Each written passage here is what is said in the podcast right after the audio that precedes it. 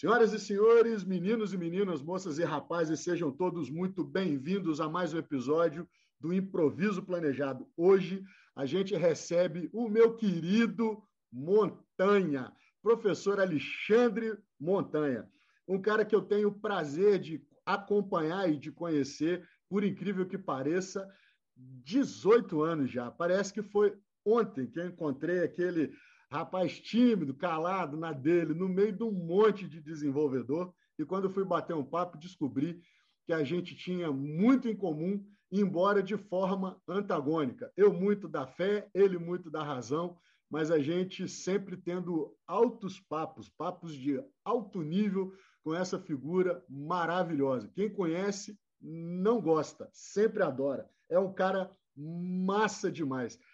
Doutor Montanha, muito obrigado pela tua presença aqui, meu querido. É isso, Marcelão. Eu que agradeço. Eu fico até envergonhado aí por essa abertura, que eu não sou nem metade disso, não, meu amigo. Na realidade, eu, certeza que eu fui pobre nas apresentações, Montanha. Não, não, só, apenas um... não me deixa mentir. Eu sou, eu sou apenas um curioso e feliz por te conhecer também, cara, porque eu acho que é uma coisa que eu gosto de colecionar muito aí são pessoas interessantes na minha vida, né? E é bem bacana aí a gente ter essa essa miríade de pessoas legais, interessantes e pessoas que você pode eventualmente conversar de todos os temas e sempre estar tá aprendendo, né? É um papo que a gente sempre aprende. É verdade demais, é verdade demais. Montanha, meu querido, para a gente começar esse negócio, eu vou te fazer a pergunta que, é, é, que eu faço para todos os convidados aqui do, do Improviso Planejado. É, é a única pergunta improvisada de fato. É óbvio que eu vou tentando saber acerca dos meus convidados, mas grande parte deles são, eu posso dizer, são meus amigos, então eu conheço bastante coisa para conseguir é, explorar, digamos assim, um papo não só é, curioso, interessante, além de produtivo, é claro. É, e essa pergunta é: o que, que você, Montanha, diria para nós, crianças, não façam isso em casa? Sabendo que crianças somos todos nós e o em casa em qualquer lugar da vida. O William, quando passou por aqui, ele falou é, sobre as etapas. A Carol trouxe três coisas. Então, você pode ficar à vontade, inclusive, para listar coisas que, se você quiser. Mas o que, que você diria para nós, crianças, não façam isso em casa? Ô, Marcelão, eu acho que assim, é, eu, eu, inclusive, hoje eu estou professor, né? Eu dou aula na UNA, dou aula também no, na Escola Profissionalizante Santo Agostinho. É, estou abrindo uma consultoria de educação. E, cara, eu, eu, eu acho que o mundo ele se transforma por meio da educação, né? É, e uma coisa que eu tenho percebido muito é, é, ao longo do tempo, eu acho que até não, não é só no nosso tempo, em alguns momentos históricos a gente percebe isso muito, mas eu acho que é, é, estão deixando de lado grande parte da crítica, é, é, grande parte dessa capacidade crítica, dessa capacidade de curiosidade, de investigar, de duvidar, de buscar fontes, de correr atrás, de pesquisar. E a gente vive num tempo né, onde a gente tem uma, informa, uma, uma gama de informação muito grande disponível. A internet ela te traz aí a possibilidade de pesquisar sobre qualquer coisa, né? É, mas eu acho que, por outro lado, a gente tem deixado de lado a capacidade de absorver e criar conhecimentos, né? A informação sem crítica ela não é conhecimento, ela é Nossa. simplesmente informação. Sensacional. Eu acho que e eu acho que está faltando muito isso, essa capacidade crítica, essa coisa crítica, essa coisa de você pegar um, um, uma informação que chega até você e buscar a fonte, cara, buscar pesquisar, buscar criticar, buscar entender o que, é aquilo ali. É, é, e a gente está num momento onde as pessoas, na grande maioria, simplesmente é, é absorvem e aceitam aquilo como uma verdade absoluta. Então, eu diria para que crianças não façam isso em casa, absorver coisas como se fossem verdades absolutas, sem pesquisar, sem criticar, sem correr atrás da informação, das fontes e das pesquisas. É isso. Massa demais. Eu concordo muito, muito mesmo, Montanha, com essa, é, é com essa pegada, com essa. É digamos assim, com essa, com essa ótica de que a gente simplesmente fica absorvendo os dados, né? E entendendo que aquilo ali já é a informação já acabada. E as pessoas elas, esquecem que, de fato, quando você começa a transformar dados em informação, informação é, é, e aí quando você consegue transformar a informação em conhecimento, é somente nesse estágio do conhecimento que a gente toma é, uma decisão provavelmente muito melhor do que se a gente tomar uma decisão é, somente com a informação e, pior ainda, tomar uma, info, tomar uma decisão baseado apenas nos dados, apenas naquilo que está ali jogado à nossa frente. Muito, muito bacana. Montanha, eu conheço você no ano de 2003, lá na RM Sistemas, na sede da Raja, e ali naquele momento você estava, acho que, que é, mais ou menos em dezembro desse ano, um pouquinho antes, um pouquinho depois, eu não lembro bem, você você estava assumindo o cargo de coordenação ali na é, é, na customização, na customização de software ali, naquela Isso. estrutura, né, naquele tempo lá. Mas a, a, sua história com tecnologia, ela começa muito provavelmente bem antes disso. Como é que é a tua história? É, é, eu vou fazer aqui uma pergunta, Montanha, é, que é muito comum de um, de um camarada muito fera chamado Luciano Pires, ele, ele costuma perguntar aos seus convidados dele, e eu vou começar literalmente a modelar. O que, que o Montanha queria ser enquanto era morrinho? Enfim, o que, o que, que você queria ser quando criança, assim, quando você crescesse, o que, que você pensava em se tornar? É, eu pensava em me tornar é, um jogador de videogame. Olha só, cara! O que acontece, Marcelão? Eu vou ter que te fazer uma pergunta, aí não vai ter jeito, você me desculpa. Normalmente a gente pede muito desculpa para a mulher na hora dessa pergunta, mas eu me desculpo com você também. Você é um cara de quantos anos? Eu tô com 51. Cara, você queria ser gamer na época do lançamento do Atari, por aí? Ex exatamente. Exatamente. que visão, mas, hein? Cara, não, não é visão, é criança, cara. É, é, é, é um negócio que eu falo muito, assim, a gente... O que, que você queria fazer? Eu queria ficar jogando videogame. Eu, quando eu era criança, eu queria jogar videogame. Era isso que eu queria, entendeu? Qual que era o meu sonho? Jogar videogame. Aí, a gente tem que pensar o seguinte, né? É, eu acho que existem contextos e contextos, tá, Marcelo? Vamos lá. É, eu, eu, eu sou historiador, então a gente conta história, né? Porque eu acho que eu acho que o momento atual ele é muito dado é, é, por uma coisa que a gente chama de na história. Ah, vou, vou, até te inverter aqui, vou te fazer uma perguntinha. Por que, que você aprende história, cara? Você sabe? Por que aprender história? Já me fizeram essa pergunta várias vezes. Foi uma, uma, uma pergunta que eu me fazia muito, me fiz durante minha faculdade de história e durante meu mestrado eu tive a oportunidade de pesquisar a fundo, porque era uma das coisas que eu queria entender para compor um dos pilares lá da, da minha pesquisa. Por que, que você estuda história, Marcelão? Cara, eu sempre, quer dizer, toda vez que eu penso nessa pergunta, eu sempre lembro, acho que de uma, de uma resposta muito clichê, né? literalmente para aprender com os erros do passado e tentar não cometê-los no presente. Mas eu acho muito clichê essa resposta. É, eu vou, eu vou até te falar, assim, tecnicamente, por que, que essa resposta é uma resposta boa e tal, mas por que ela é uma resposta ilusória, né? Porque a história ela não se repete, tá, Marcelo? A, a história ela é um evento único.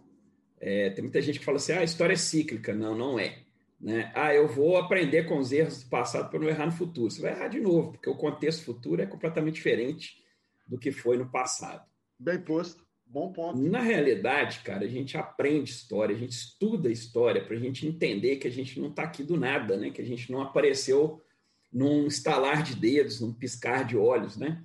No estalar da manopla do infinito do, do Thanos. É, não foi assim que a gente apareceu. É, nós somos frutos aí, né, de um devir histórico, né? O que é, que é o devir histórico? É como se fosse esse fluxo histórico que vem é, é, acontecendo, né, desde os primórdios, e esses fios eles se entrelaçam e eles criam quem é você, quem sou eu, né? E a partir do momento que a gente estuda história, a gente adquire um negócio chamado consciência histórica, e é para isso que a gente estuda história. Para a gente entender um pouco das nossas raízes, entender o porquê que a gente está na condição que a gente está, é, entender um pouco do, do, do, dos nossos valores, né? dos nossos desejos, dos nossos sonhos.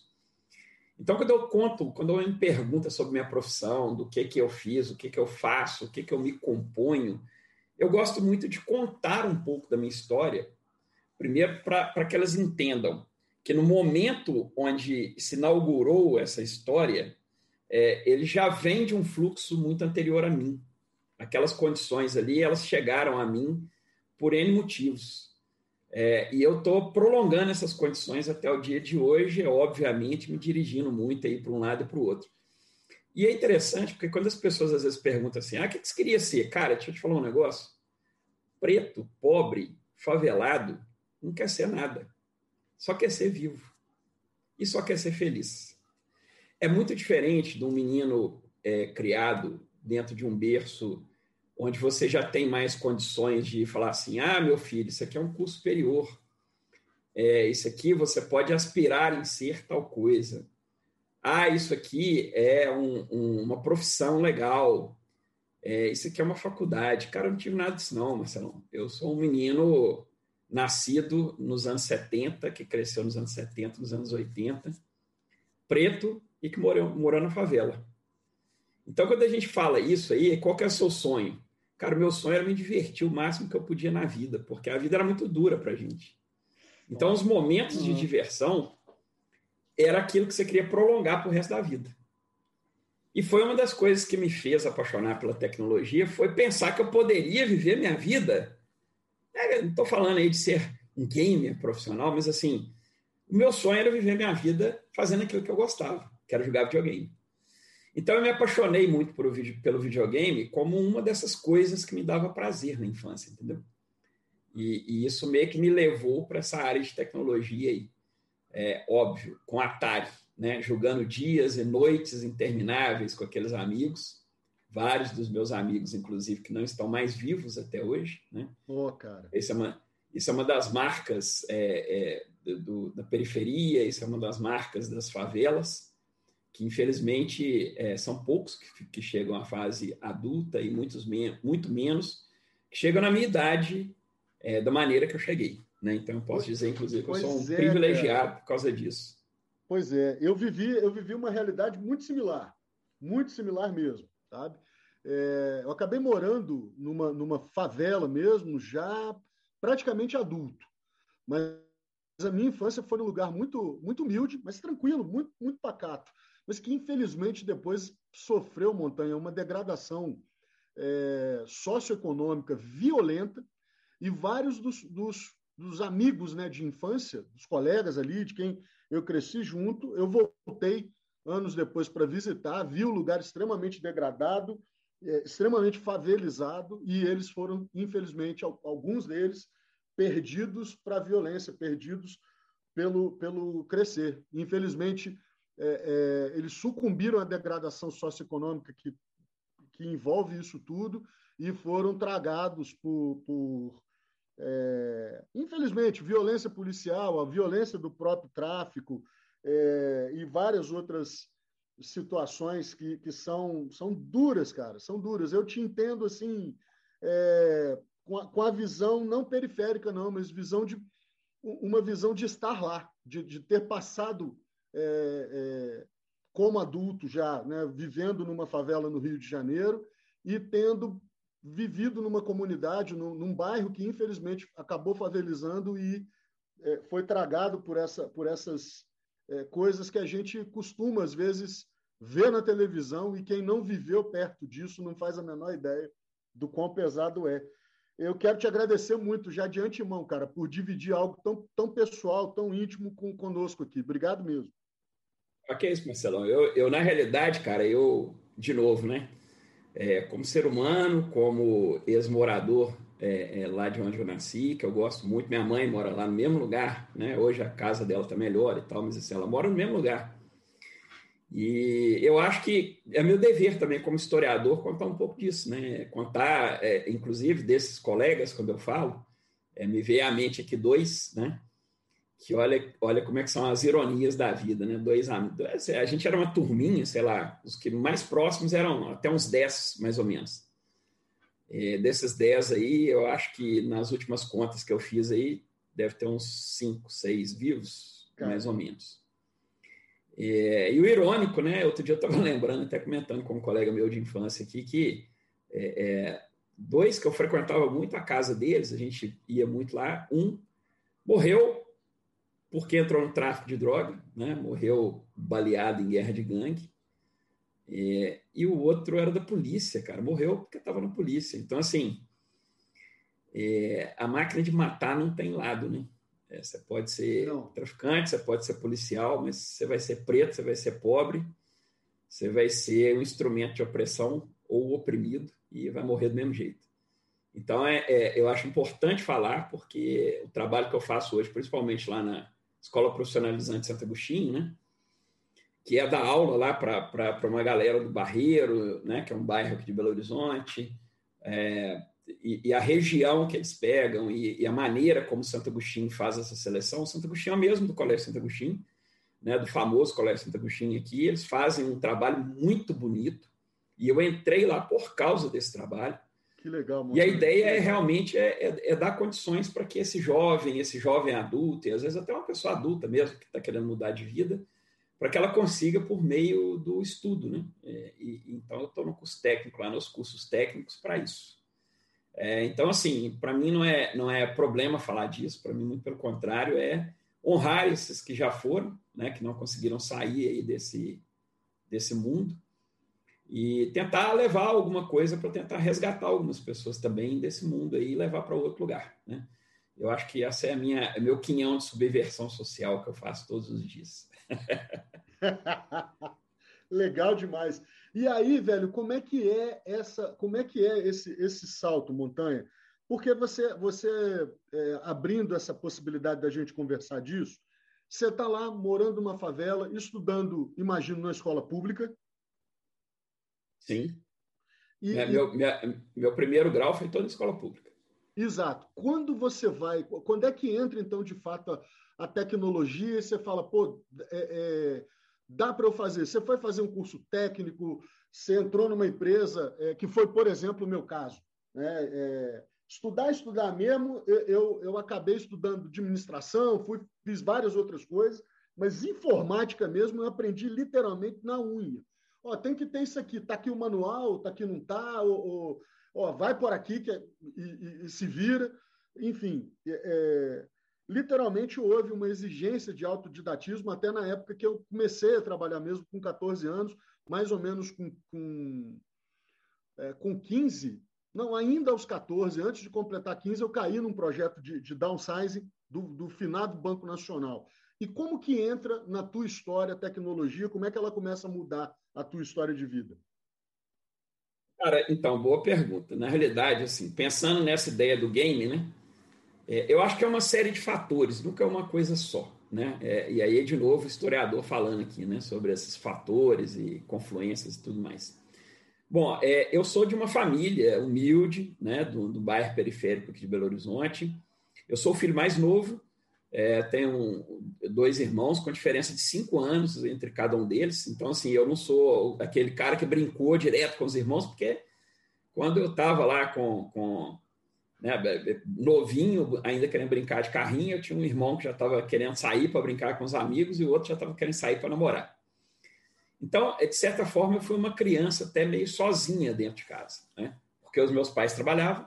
Meu pai era funcionário público, ele era militar primeiro, depois saiu por, por alguns motivos, é, e foi trabalhar na LBA, que era um órgão público federal, e, mas com salário é, é, bem pequeno para a época, a gente estava no meio de uma crise, né? É, é, na, na, época lá da crise da OPEP, do petróleo, então é uma crise que, que veio batendo muito forte, principalmente na população mais pobre, né?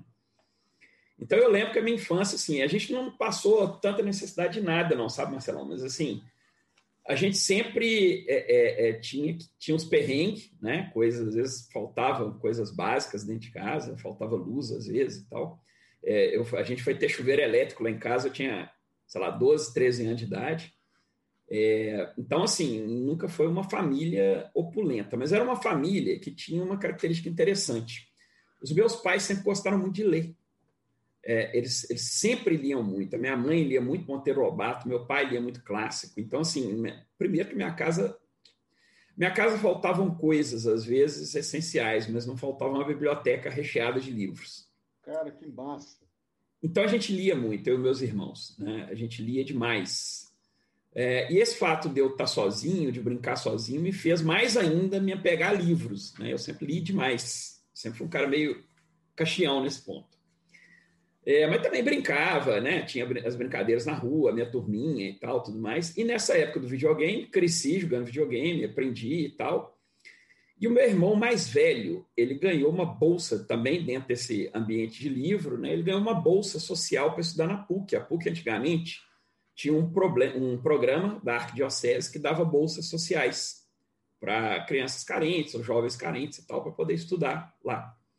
Meu irmão também é muito caixão, nunca fez cursinho, passou direto na UFMG e na PUC. Né? Optou pela PUC para trabalhar, porque é, era o que daria para ele fazer melhor, né? então ele foi trabalhar e foi fazer engenharia eletrônica na época lá na PUC. Olha só. Com bolsa, né? Foi um negócio bem, bem interessante. Assim, eu lembro que da rua, né, lá de casa, talvez até de uma área bem grande, meu irmão era o único que estava na faculdade. Assim, era um negócio, era uma raridade, né? Tinha virado doutor antes de formar, inclusive. Porque o pessoal já, já olhava para ele assim com outro olho, né? Que, que, que ninguém falava em vestibular, falava em curso falava. Formar na, na, na, região minha lá era até quarta série de grupo, entendeu? Aí ele é formado, ele tinha quarta série, sabia ler e escrever. E é, nessa época, então, meu irmão começou a mexer com eletrônica e levou lá para casa um dia, cara, um computadorzinho chamado TK85, que ligava na televisão. Pois é. Demais. E, cara, aí um dia ele virou para mim e falou assim: aqui, é, tem jeito de fazer joguinho nisso. Aí, meu amigo, você colocou um pinto no lixo, né? Você pegou o cara que gostava de brincar com coisas e virou para ele e falou assim: ó, isso aqui é, tem jogo. E aí eu comecei a ver que tinha realmente jogo, que tinha revista, né? Que você podia comprar para poder programar jogo e tudo mais. Eu devia estar tá lá com os meus 12 anos de idade, né? 12, 13 anos de idade. E comecei a programar aquele computador, cara. E, e assim, sem saber que era difícil, eu programava em Assembly, programava em Basic. Uh, para quê? Para jogar. Né? É por isso que eu te falo que o, o, game na minha vida ele foi um grande impulsionador, inclusive, dessa minha carreira técnica. E aí eu comecei a programar e fui programando e tal, não sei o que. Isso aí eu tava, ainda estudava em escola pública, eu estudei no, Barão de Macaúbas e na, no, no Sagradinha, aqui em Belo Horizonte, né? E lá, quando eu estava quase terminando meu primeiro grau, eu, eu tenho um amigo que é, inclusive, ele hoje é um luthier famoso, né? Fabrica harpa, fabrica violão e tal, e a gente jogava vôlei junto. Era uma figura, cara, um cara bem inteligente, assim, é um dos caras que eu, que eu, que eu admiro muito quando andava com ele. É chamado Pedro, Pedro Alexandrino. E uh, um dia a gente andando lá no bairro Floresta, aqui em Belo Horizonte, nós passamos em frente ao Cotemig, que é uma escola técnica, né? É, e aí a gente andando lá, passando, eu, eu lembro até que eu estava de chinelo de dedo e tal, tá até mal vestido. Ele virou para mim e falou assim: aqui, ó, você gosta de computador, cara? Você está quase terminando o primeiro grau, por que você não vem estudar aqui no Cotemig? Aqui eles têm curso técnico, você pode ter uma profissão. E o cara, virei para ele e falei assim: legal, deixa eu ver o que é esse tal de Cotemig. E entrei lá dentro, cara. E nisso, ô Marcelo, olha que engraçado, eu já fui convidado várias vezes para dar palestra no Cotemig e eu falo muito isso com ele, sabe? É, que, que, é mais um, um, rio, né? Dessa confluência de fatores que faz a gente é, é ter essas, essas, esses grandes momentos de vida. Entrei eu lá, preto, né? De chinelinho de dedo, com a canela russa, no Cotemig, eles poderiam simplesmente me tocar de lá e falar, pô, você está querendo aqui, porque lá é uma escola particular, né, cara? Uhum. E, cara, os caras me acolheram, me levaram para dentro do laboratório, me mostraram tudo e falaram assim, cara, isso aqui é um curso de computador e tal. E veio um professor e me perguntou, e eu falei com ele que eu já programava, o cara falou assim, não, eu eu estou programando o TK85, eu fiz um joguinho, expliquei para ele como é que era, o cara ficou empolgado, né? E, cara, eu saí de lá pilhado. Falei assim, é isso que eu quero fazer na vida. Cheguei em casa, né? E, e, e levei tudo, meus pais e tal, entreguei para meus pais. Minha mãe, cara, minha mãe sempre foi uma grande general lá em casa, né? Porque meu pai era militar, mas quem era general era minha mãe. E ela, ela pegou o prospecto e falou assim, né, me dando hora apoio, falou assim: Você é louco? Como é que nós vamos pagar um negócio desse? Você acha que dinheiro dá em árvore? Minha mãe era esse esquema, cara. Não, minha, minha, eu amo minha mãe, cara. Eu sou, eu sou o que eu sou muito em função dela também, sabe? É, a gente tem uma, a gente, a gente tem umas rusgazinhas, né? Mas, mas ela é, é uma pessoa fenomenal. E o meu grande herói, cara, meu pai, né? Meu pai faleceu em 2006 e tal, mas assim, é um cara que, que sempre teve muito presente na minha vida também. E aí meu pai virou para mim e falou assim, deixa eu ver isso aqui. Ele olhou o prospecto e tal, e falou assim, aí ele, ele, era muito, ele era muito tranquilo, né? Ele era quase um monge virou para mim e falou assim: É isso que você quer, meu filho? Eu falei: É. Ó, então vou tentar fazer um esquema aqui. Lá onde é que eu trabalho, LBA, estão abrindo estágios, vagas de estágio. Eu sei que o estágio não é muita coisa, não, mas eventualmente você consegue pagar essa mensalidade com a vaga do estágio. Eu falei, pai, eu faço qualquer coisa. E aí, cara, é, é, isso foi muito rápido, sabe, Marcelo? Entre eu ter essa conversa, entrar no Cotemig matriculado e estar fazendo estágio, foi assim, um estalo de dedo. E aí eu me vi estudando Cotemig, fazendo curso técnico, de manhã, é, e estágio na LBA, Legião Brasileira de Assistência, que era um órgão público, né, igual eu já falei, na parte da tarde, um pedacinho da noite. Né? Detalhe, eu não tinha dinheiro para pegar duas conduções, então, dois ônibus, né? É, então eu ia a pé lá da minha casa até na floresta, é, chegava lá, eu ia a pé da floresta até o centro, que é pertinho, comia uma coxinha no meio do caminho sempre, que é uma coxinha, fazia meu estágio e voltava para casa. É, e aí você me pergunta, nossa, Montanha, isso era muito sacrifício? De jeito nenhum, meu amigo. Foram anos, assim, divertidíssimos e eu adorei fazer o curso técnico do jeito que eu fiz e gostei pra caramba. E aí nasceu minha profissão, cara, sempre com esse foco de querer fazer gol, jogo, né? Eu não perdi isso nunca na vida. É, mas foi isso, cara. Eu, me, eu entrei, né, enveredei para a área de TI é, é, por causa disso. Muito novo, muito novo. Comecei com 14 anos, com 16 eu já tinha meu primeiro emprego. Pô, que massa, bicho. Que massa. Começou, começou cedinho, cedinho. Mas já programando. Aí, e aí, vamos lá. Já programando game ou é, é, foi para sistema? Qual que era a pegada? Então, é, aí quando, quando eu comecei a entrar no mercado de trabalho, eu descobri uma coisa muito triste, né? Que não tinha um mercado de trabalho de game aqui no Brasil, né? aí eu tinha que trabalhar com esses troços chatos, né? De, de, sistemas corporativos, sistemas empresariais. E meu primeiro a gente emprego... chamava isso na época, mas é o tal do ERP, né? ERP, é, ERP surgiu depois, né? Porque é quando eles integraram esses sistemas, eles eram sistemas comerciais, né? Sistemas corporativos, sistemas integrados e tal. É, meu primeiro emprego foi na LBA, esse estágio, né? É, fiquei lá dois anos, enquanto eu estava fazendo curso técnico, saí de lá e fui para a CEMIG. Fui trabalhar na CEMIG como contratado, é, até o Exército, né? Porque eu sou oficial do Exército também. É, aí eu, fi, eu, fiz essa pausa lá dentro, né? Fiz o curso de, de, de oficial, é, fiquei na tropa durante um tempo, Saí, voltei para a CEMIG, né? É, e depois a CEMIG é, é que começou a minha jornada. Foi pro, que você vai para o Exército, você vai CPOR? CPOR. É, eu fui, fui aluno do. Era quanto tempo, Alexandre? Porque quando, quando eu ouvi CPOR a primeira vez, dava para ficar até oito. Depois reduziram para seis e acho que teve uma outra redução, ou, ou, ou tinha um escalonamento optativo para vocês. No seu tempo ainda era o quê? Seis, oito anos? Sete anos, sete anos, mas eu não fiquei, é, mas eu não fiquei esse tempo todo não, porque a minha história foi o seguinte, cara, eu sempre gostei muito desse mundo militar, achei muito legal, gosto. Meu pai, é, é, como eu contei no início aí, né, ele, ele fez uma parte da carreira pública dele, né, como funcionário público, como militar. Ele é sargento, né, ele morreu, mas ele é sargento do exército, né.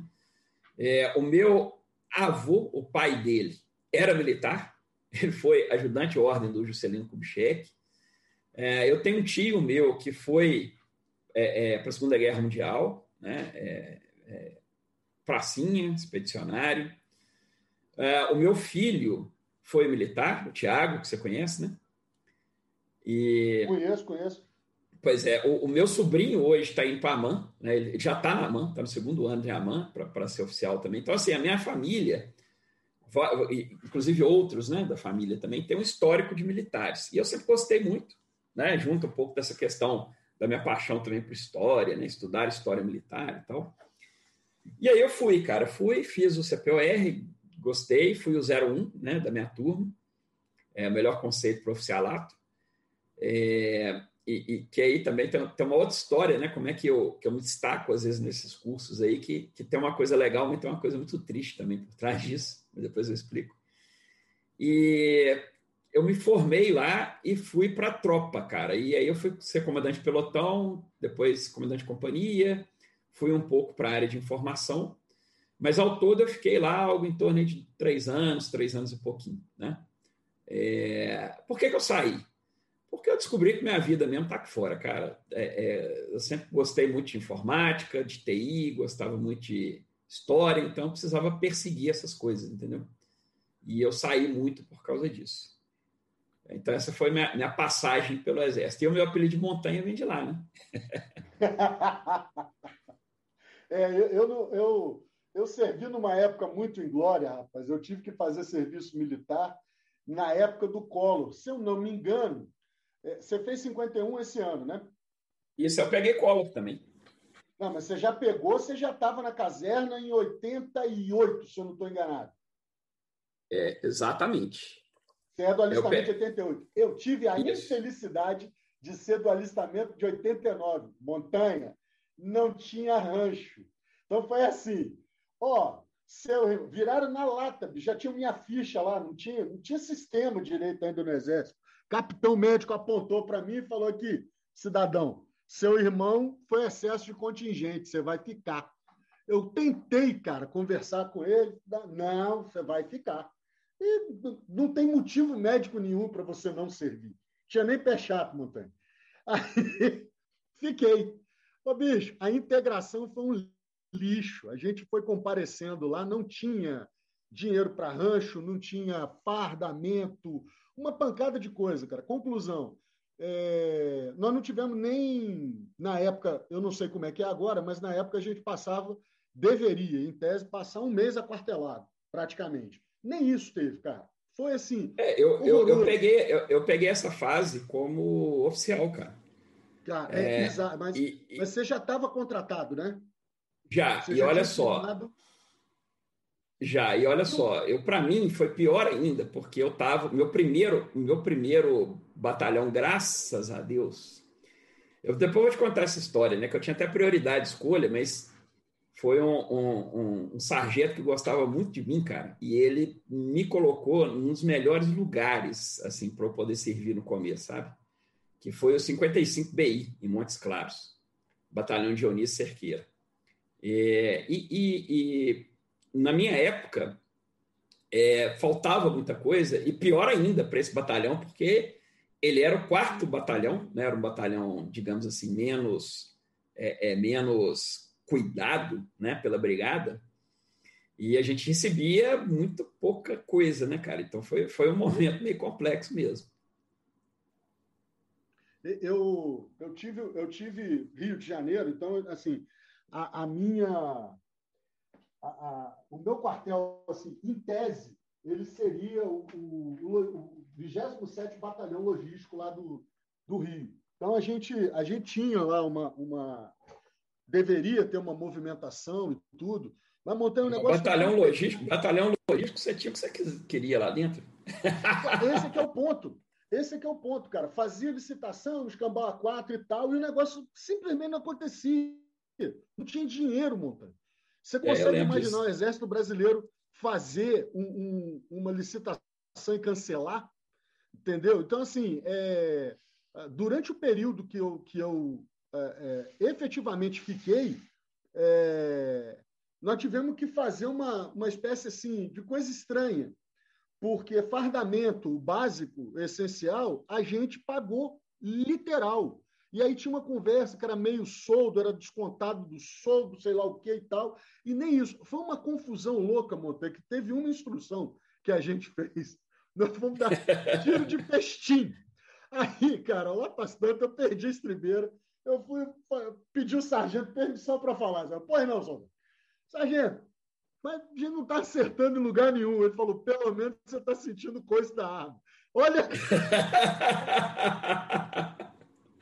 É, eu lembro, eu lembro nessa época aí, ô, ô, Marcelão, eu, eu sou de infantaria, né?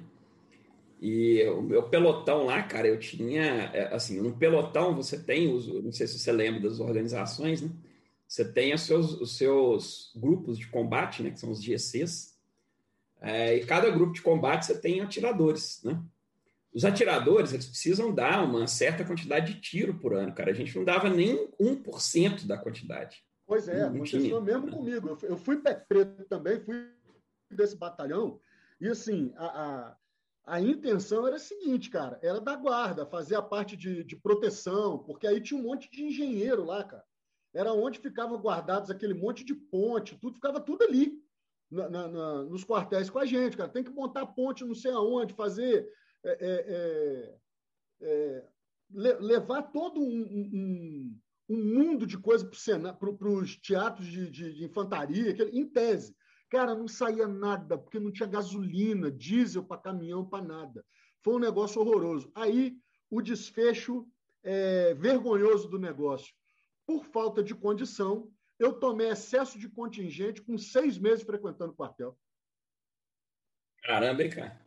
cara mas mas eu, eu lembro disso. A minha, a minha, o meu batalhão, por exemplo, ele tinha só uma companhia de fuzileiro, né? É, e, e, assim, estava previsto o crescimento e tudo mais, porque um batalhão ele precisa ter três companhias de fuzileiro, que é o, o, o normal de um batalhão. É, e a gente não tinha condições ainda né, de, de, de, fazer esse crescimento. Então foi uma, uma fase bem complexa, assim, eu lembro bastante disso aí. É, eu perdi dinheiro, né? confiscado na poupança. Nossa, é. Meninos e meninos, vocês que estão ouvindo a gente, que nasceram ali em 89, 90, um pouquinho antes disso, bem depois disso, vocês não fazem ideia do que, que foi essa é, foram, foram, foram as cicatrizes. Com dinheirinho na conta, seja na poupança ou qualquer outra é, conta corrente, aplicação, o que quer que fosse, e, de repente, de qualquer coisa acima de 50 mil, que na época eram 50 mil cruzados ou cruzados novos, que acabou voltando. Cara, eu, eu, nem, eu nem lembro. Foi uma confusão de moeda, porque sempre trocava, sempre mudava ali para poder é, compensar. Teve cruzado, né? Teve o cruzado em 86. Eu trabalhava, eu trabalhava numa instituição financeira é, entre 85 e 90. Então, 86, em fevereiro, foi o cruzado. Depois teve cruzado novo, e aí eu acho que colocaram lá uma moeda de, de, de transição. É, foi o, o a, a, URV, Unidade Real de Valor. Né? É, eu acho que a URV já foi na época do. do, do Fernando Real. Henrique. É isso, isso, é, isso não, mesmo. Essa, essa, isso foi, foi pós-cola. Pós é, essa da Zélia foi de 89. Foi, foi, foi é, ou de 90, já quando ele toma posse, agora eu já não, não lembro bem. É, eu, eu, eu não lembro. Essa, essa parte das moedas aí, cara, é um troço que cria uma confusão fenomenal. É, tem uma, tem uma coisa assim, tem, tem uma coisa assim, nesse período foi, é, é, foi de uma escassez, e, sob todos os aspectos, muito, muito pesada. E aí, meu caro, voltando aqui, você termina essa parte do, do quartel, se vê no mundo dos sistemas e, e trabalha um tempo na, na volta a trabalhar na CEMIG quando você sai do quartel. De lá, você, você acabou migrando para onde? Então, Marcelo, aí é, e é interessante você ter falado dessa questão financeira e tudo mais, né? Porque o que, aconteceu nessa época, né? Eu juntei um dinheirinho no exército, consegui inclusive comprar um apartamento, é, guardei um outro parte do dinheiro e tal, entrei, voltei para a CEMIG, fiquei um tempinho na CEMIG. É, depois eu, eu, eu fui trabalhar no Colégio Logosófico, fui trabalhar no CPD do Colégio Logosófico. E foi bem bacana, muito legal, aprendi bastante. Eu sempre gostei muito de educação, então eu, eu estar dentro de uma instituição é, é, de educação para mim era muito legal, né? Então, assim, além de eu fazer o sistema, eu estudava um pouco a respeito né, da, da, da administração escolar, né, da parte pedagógica e tudo mais. E fiquei lá durante um tempo, uma fase, aprendi várias coisas É, e aí eu vim a, a, a conhecer um, um, cara que hoje é um dos grandes amigos meus, né? Fez uma parceria muito grande comigo, um cara que eu gosto demais, que é o Humberto. E eu e o Humberto, uma vez a gente conversando, né? ele é muito engraçado. O Humberto é um comediante nato, né? Aqueles caras que, até falando de desgraça, você, você rola de rir dele. Você rola de rir. É, é, é ruim até. É, assim. é, é, ruim conversar com ele no, no, no velório, porque você vai rir dele, né? E aí eu e o Humberto conversando, ele também era da área de TI vizinho meu, né, do, do, do, do Estrela d'Alva, onde eu morava, eu tinha, eu tinha um apartamento aqui, ele tinha também, é, era, era uma espécie de, de, de, de apartamento de conjunto, né, então era, era bem legal, assim, porque você conhecia bastante as pessoas. E aí ele virou para mim e falou assim, cara, ó, eu também sou da área de TI, tô saindo, tô querendo abrir um negócio. Eu falei, vamos embora, tem muito a perder não, eu sempre tive meio espírito, assim, sabe? E nós abrimos uma empresa, Marcelo, de sistema, cara. Eu e Humberto. Chamamos aí depois, um tempo depois, é, é um, um, um, outro conhecido que trabalhava lá no Colégio Bogosófico comigo é, e, e, um amigo dele. E a gente montou uma empresa, né? É, chamava H2A. Porque o H2 é porque eram dois caras com, com H, né? que era o Humberto e Eli, e o Alexandre, que era eu, então era H2A. E nós criamos, cara, na época, você vai lembrar disso, sistema de videolocadora. Por quê? Porque todo mundo fazia na escola um sistema de videolocadora, concorda? É, ué. Naquela época, bom, aliás, eu não sei, e que ano que era isso, mais ou menos, você lembra? Marcelo, isso aí devia ser por volta de 93, 94. Porque, porque foi quando eu saí do Exército, passei pelo Logosov. A locadora, a febre era fazer sistema para posto de gasolina. Em 90, Isso. Não, eu estava é... nisso aí. Não, é, essa febre continuava, tá? Posto de gasolina também. E estava nascendo locadora, né? A febre de fazer sistema de locadora. Porque tinha. Cara, era uma locadora em cada esquina, né? Quem é mais novo não vai lembrar disso, não, mas assim, a gente. Locadora era a nossa, era a nossa fonte de pegar filme e tal. Então, e, depois videogame também, né? Era a nossa Netflix, né? Era a nossa Netflix. Então, todo bairro, todo canto, toda esquina tinha um boteco, né? uma loja de flipper e uma locadora. Era assim. E aí nós fizemos um sistema, cara. Tinha vários sistemas de locadora no mercado. Agora, é, é, e olha como é que era a nossa cabeça, né? A gente nunca tinha estudado empreendedorismo, a gente não sabia nada disso, mas a gente sabia que a gente precisava fazer alguma coisa diferente. Marcelão, nós fizemos um negócio, cara, que era uma coisa diferente para a época. É, eu tinha tido uma experiência com um, um, uma outra empresa que me contratou e depois eu acabei ficando sócio deles também, tal, mas foi uma coisa mais, mais, mais breve.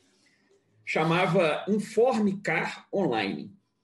Olha que legal, cara. Isso aí nós estamos falando na, na, numa fase pré-internet, beleza? Pré-internet, exatamente. É, e já era online. O que, que era o Informe Car Online, cara?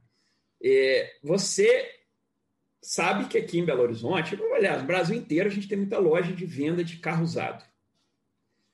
Eu fui entender como é que as lojas de carro usado, elas vendem carro, cara. Eu não sabia, assim, né, como é que se processa e tal. E uma das coisas legais de ser analista de sistemas é até entender isso aí melhor, né? E é, como é que as lojas vendem? Elas podem vender de várias formas. Uma delas é o seguinte: você abre uma loja de carro usado, você vai ter um estoque mínimo, tá? Porque ter estoque de carro primeiro, o estoque é caro, né? É, é, e, e, demora a girar aquele estoque. Então, você ia imobilizar muita grana. Então, você tem duas maneiras de fazer estoque. Você tem seu carro próprio que você compra, você pega aquelas pechinchas lá e coloca para vender. Você pode ter estoque consignado, do tipo, eu sou um particular, estou a fim de vender meu carro, deixo meu carro lá com você. E, Marcelo, tem uma outra coisa que eu não sabia, cara. Você pode vender o estoque do seu amiguinho de carro também. Você sabia disso? Não Por exemplo. Disso, então, olha que legal, cara. Você tem uma loja de carro, eu também tenho. A minha loja fica em um bairro diferente da sua.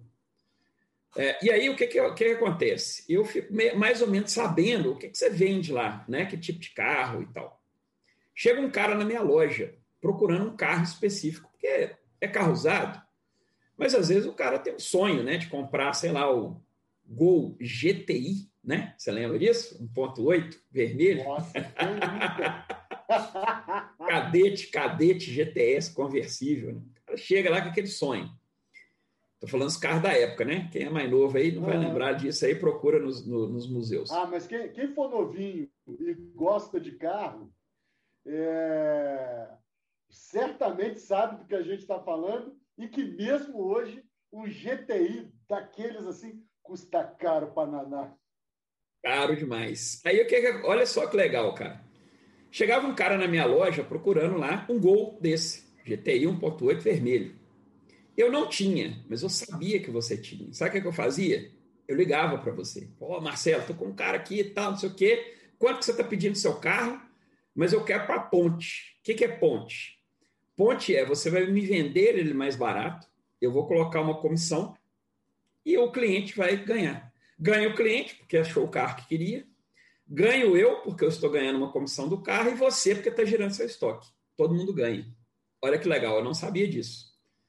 Qual que era a sacada desse cara, né, desse empreendedor? Isso numa era para internet, hein, Marcelão? Ele criou, ele, primeiro ele tinha um jornalzinho impresso, que ele saía recolhendo estoque de todas as lojas, não todas, né, mas as, as lojas que assinavam esse jornal, ele recolhia por telefone o estoque diário desses caras, imprimia um jornalzinho e voltava para as lojas esse jornal com estoque consolidado. Então você já tinha o estoque das todas as lojas que assinavam de BH, você tinha o estoque delas na mão. Então chegava um cara lá querendo um carro específico, você ia lá no catálogo, falava, opa, o fulano de tal está com um carro aqui. Ligava para o fulano e fazia a venda. Olha que bacana. Mas, olha que interessante a ideia desse cara depois, numa era pré-internet. Ele falou, pô, vou tentar fazer esse estoque no computador, de forma online. Como que faz isso numa época pré-internet? Nós colocamos lá na central desse cara um, um computador com quatro placas de fax modem, modem discado, onde as lojas discavam para a central e passavam via um programinha que eu desenvolvi para um banco de dados central. Esse banco de dados ele processava e voltava tudo no outro dia com estoque de todo mundo atualizado. Então, ao invés de você ter o jornal, você tinha um estoque, entre aspas, online de todo mundo, né, com, com um tempo muito menor e numa consulta no software. Então, eu fiz esse software, cara, e eu peguei muito know-how de é, fazer um sistema, isso foi feito em Clipper, cara, lá atrás. Um sistema Clipper. Saudade comunicar... do Clipper do Vidal. Nossa Senhora! É legal demais, né, cara? É, é, comunicar via internet, cara, com modem. Então, olha só, né? O que, que a gente aprontava ah, lá atrás. Você usou o quê? The Base? Era, era, era, não, era, era o do, do próprio Clipper, né? O Clipper ele tinha o próprio banquinho de dados dele. Tinha um banquinho lá, eu usei era, muito. É, era, era, era, o me... Isso, era era o mesmo do, do DBase, né? Que era o DBF, só que o, o índice dele era um pouquinho diferente, que era o NTX, que era um índice um pouco mais otimizado. É, e aí a gente fazia essa transição do estoque. Né? O cara mandava, as lojas mandavam estoque no final do dia e no dia seguinte elas puxavam os estoques todos atualizados. Era muito legal e eu peguei o know-how de fazer essa comunicação. Bom, voltando para a minha empresa, Marcelo. Foi a minha empresa de TI, né? Primeiro empreendimento na vida. Nós fizemos um sistema de locadora igual aos outros. Só que tinha um detalhe, cara. O dono da locadora podia atualizar todas as fichas de filmes de lançamento direto lá do meu servidor, cara, na minha empresa. Por quê? Porque toda vez que tinha um lançamento, a gente chegava e cadastrava, rapidão.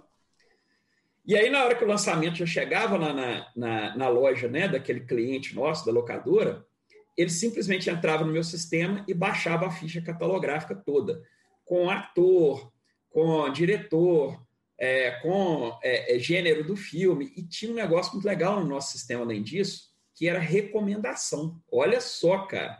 Lá atrás, na década de 90, a gente ia fazer algoritmo de recomendação, hein? Coisa que o Netflix tem hoje. O que é recomendação, Marcelão? Você chegava lá e falava assim: quero. É, é, eu quero Duro de Matar. E o Duro de Matar é lançamento. Cara, todo mundo na, ia na locadora buscar o lançamento. Só que as locadoras, principalmente bairro, não tinham muitas cópias de lançamento, porque as cópias eram muito caras. Se você ia na locadora buscar o lançamento e não achava, o cara da locadora ia perder aquela locação daquele cliente. Sabe o que ele podia fazer com o meu sistema? Fulano, eu não tenho aqui o Duro de Matar, não, mas peraí, ó. Entrava lá no sistema, aqui, ó, eu tenho um filme com o mesmo ator, Bruce Willis, aqui, ó, tem um filme tal, tem Pulp Fiction, tem filme aqui do mesmo gênero. Quem sabe, você já assistiu tal filme? O meu sistema ajudava o cara a alocar as fitas que a gente chama de fundo de locadora, que eram aquelas fitas que ficavam paradas na locadora. E ele ajudava a movimentar. Resultado, Marcelão, a gente vendeu muito sistema de videolocadora, cara. Nós vendemos, vendemos muito.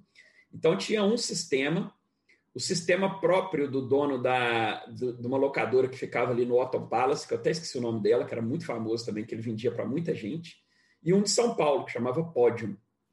É, os nossos viraram os três sistemas mais vendidos de Belo Horizonte. Né? Então, minha empresa ficou próspera nessa época, meu amigo. A gente cresceu para caramba até que a gente quebrou. então, esse foi meu, meu início assim, de carreira de empreendedor e, é, é, e profissão mesmo, hardcore na área de TI. Caramba! E, e, e Montanha, e desse empreendimento, quando quebra, você vai fazer outra empresa ou você é, é resolve voltar para o mercado como, como, como contratado? Como é, que, como é que você se vira dessa encrenca? Porque aí vamos falar de umas coisas aqui, Montanha, que eu vou te perguntar como é que você devolve os projetos, como é que você vira para os clientes que estavam usando o seu sistema e fala, ó, oh, não consigo te atender mais. Bom, primeiro é o seguinte, é, a minha empresa, ela vivia de locadora, tá? E foi logo antes do Blockbuster. Eu acho que se a gente não tivesse quebrado aí, por, porque a gente, a gente quebrou por quê? Explicando muito rapidamente aqui porque a gente entrou na área de licitação sem conhecer absolutamente nada. Éramos meninos, tínhamos vinte e poucos anos. E aí nós entramos na área de licitação pública, ganhamos uma licitação gigante, investimos os tubos, os tubos, e por questões, inclusive, de corrupção, né, nós estamos falando aí de uma era pré-96, né, onde mudou muita coisa na área de licitação e tudo mais, é, nós perdemos a licitação e, e, ficamos com uma dívida muito grande, inclusive dívida trabalhista, né? De coisa que a gente Nossa, investiu. Quebramos. Quebramos, é, cara. Quebramos. Uma das pior, um dos piores tipos de dívida que uma empresa pode ter, né? Sim, sim, sim, sim. E não estou aqui reclamando, não, porque eu, eu, eu, você conhece meu posicionamento político, eu sou pró-CLT, eu acho que precisa realmente, eu sou, acho que eu sou um dos únicos empresários aí que, que defende lei trabalhista, né? Não estou é, queixando disso. É, assim, são poucos, mas eu, eu conheço alguns, você entre eles. É, eu, eu, eu, eu, defendo lei trabalhista, mas assim, quando você quebra com uma dívida trabalhista é um negócio complexo. Então a gente quebrou é, por causa disso, mas um, o carro-chefe da minha empresa era um sistema de videolocadora, que, cara, pode ser verdade, a gente pagava manutenção muito mais por causa desse banco de dados online, sabe? Mas ele, ele dava, e é onde eu falo, né, cara, os nossos sistemas, eles davam muito pouco problema. É, eu, eu, eu, até conto isso com certo orgulho, né? Nós estamos falando isso aí de 96, né? antes de 96. É, aliás, foi 90, 96 para 97 que a gente quebrou. É, quando foi em 2010, um cliente entrou em contato comigo, cara. Ele ainda tinha um sistema rodando, você acredita? Então, assim, os nossos sistemas, eles, eles eram meio que standalone, eles rodavam e davam um pouco problema. Tinha lá um, um, uma auto-manutenção neles e tal. Então, assim, a gente quebrou e simplesmente comunicamos aos clientes, né, que a nossa empresa estava se retirando do mercado e tal, e que era isso mesmo. Ficou por isso mesmo. Os clientes pagaram, pararam de pagar o contrato de manutenção e, e, e encerrou sua operação. É, eu fui trabalhar, então, em algumas empresas, né? É, dentre elas, eu tive na Belgo Mineira Sistemas, como gerente de projeto. É, cara, não era para mim aquilo ali, né? É, é, empresa muito boa, tá, Marcelão? Muito boa, mas não era um ambiente que eu queria estar, né? É, e gerência de projeto não era algo que eu queria fazer. Então, eu estava na função errada numa empresa que, que não era muito a minha vibe. E aí, cara, é, é, tipo assim, eu queria arrumar um lugar para trabalhar para poder ficar seis meses e abrir minha empresa de novo. Era essa promessa que eu tinha feito meu sócio para Humberto. Falei, cara, nós vamos fazer isso e vamos abrir de novo a empresa. E nessa vibe, é, é, eu tinha um amigo que trabalhava numa tal de RM Sistemas, e a RM Sistemas estava contratando programadores. E, e aí, cara, eu tenho muito um negócio de, assim, eu nasci pobre, né, Marcelo? E quem nasce pobre tem pouca pega dinheiro. Eu estava trabalhando por um salário X na, na, na Belgo Mineira Sistemas e, cara, eu aceitei é, é, por uma, uma, negociação com o William Tadeu, né, que você conhece bem, que é matemático, que é o cara do mercado, e eu sou historiador, não sei negociar. eu entrei na RM Sistemas com um terço do salário que eu ganhava, cara um terço. E, e, e, falei assim: você ainda vai me pagar bem. Ele falou: quero ver. E ele ainda me lançou um desafio. Então, é, é, e aí começa a minha epopeia, em 1998, na RM Sistemas, né? depois dessa trajetória aí de empresário falido é, e tal, e, e, fui trabalhar lá com, com Pascal e depois Delphi. Caramba, eu tive uma, uma passagem similar eu peguei, nessa, nessa época que eu estava fazendo, só que eu estou falando de 90, literalmente 1990, fazendo sistema para posto de gasolina, era uma empresa que desenhava também a, a, a, uma das donas da empresa, ela já naquela época descobriu um sócio investidor, o sócio investidor falou, ok, vou, vou botar e tal, só dinheiro, né, tudo, só que aí, Montanha, não tinha um plano de negócios. E do nada começou a precisar de gente, a empresa foi contratando tal, a folha subiu. E o momento nosso, em 1990, para quem não sabe, era daquele momento assim, extremamente complicado.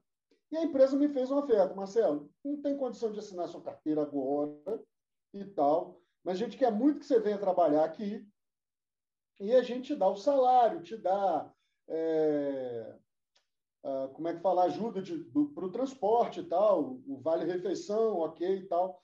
Montanha, ajuda de transporte nunca veio, ajuda, né, o ticket nunca, nunca surgiu e por várias vezes o salário atrasou. Eu tive que fazer essa mesma movimentação é sua por necessidade. Eu fui trabalhar numa construtora literalmente por um terço do que eu estava ganhando. Só que, assim, todas as vantagens que a construtora me dava com o salário em dia, mais as, as uh, vamos chamar de penduricalhos, valia muito mais a pena ir para lá do que ficar onde eu estava. O, meu foi por obrigação, porque, assim, a gente era muito, muito, muito pobre, e nessa época a gente estava morando, começando a morar na favela, construindo a casinha nossa lá, para literalmente fugir do aluguel. Então, qualquer dinheiro fazia diferença. E eu tive que fazer esse movimento que você fez, assim, é, não só pela, pelo lado desapegado, não, mas nesse caso foi por necessidade, assim, para ter algum um dia. Eu entendo demais o que você está tá falando. E aí, bicho, você foi trabalhar com São William Tadeu, o matemático é, é, financista, o cara que olha os números e que você não diz que ele é um cara do, da, da frieza, né? Você pode falar tudo do William, mas menos que ele é um cara exatamente da frieza, apesar de pragmático. Você começa Pascal, vai depois faz a migração é, para Delphi e como é que é o primeiro salto seu dentro da RM quando você depois que você virou para o William e falou assim, um dia vai me pagar bem? Então, Marcelão, o que acontece, cara? Eu, eu, eu até citei isso um pouco lá na minha época do Exército, cara é, eu, eu, é, é, engraçado que às vezes fazer terapia é bom, né? Para a gente poder entender, se entender um pouco melhor, né? Demais da conta.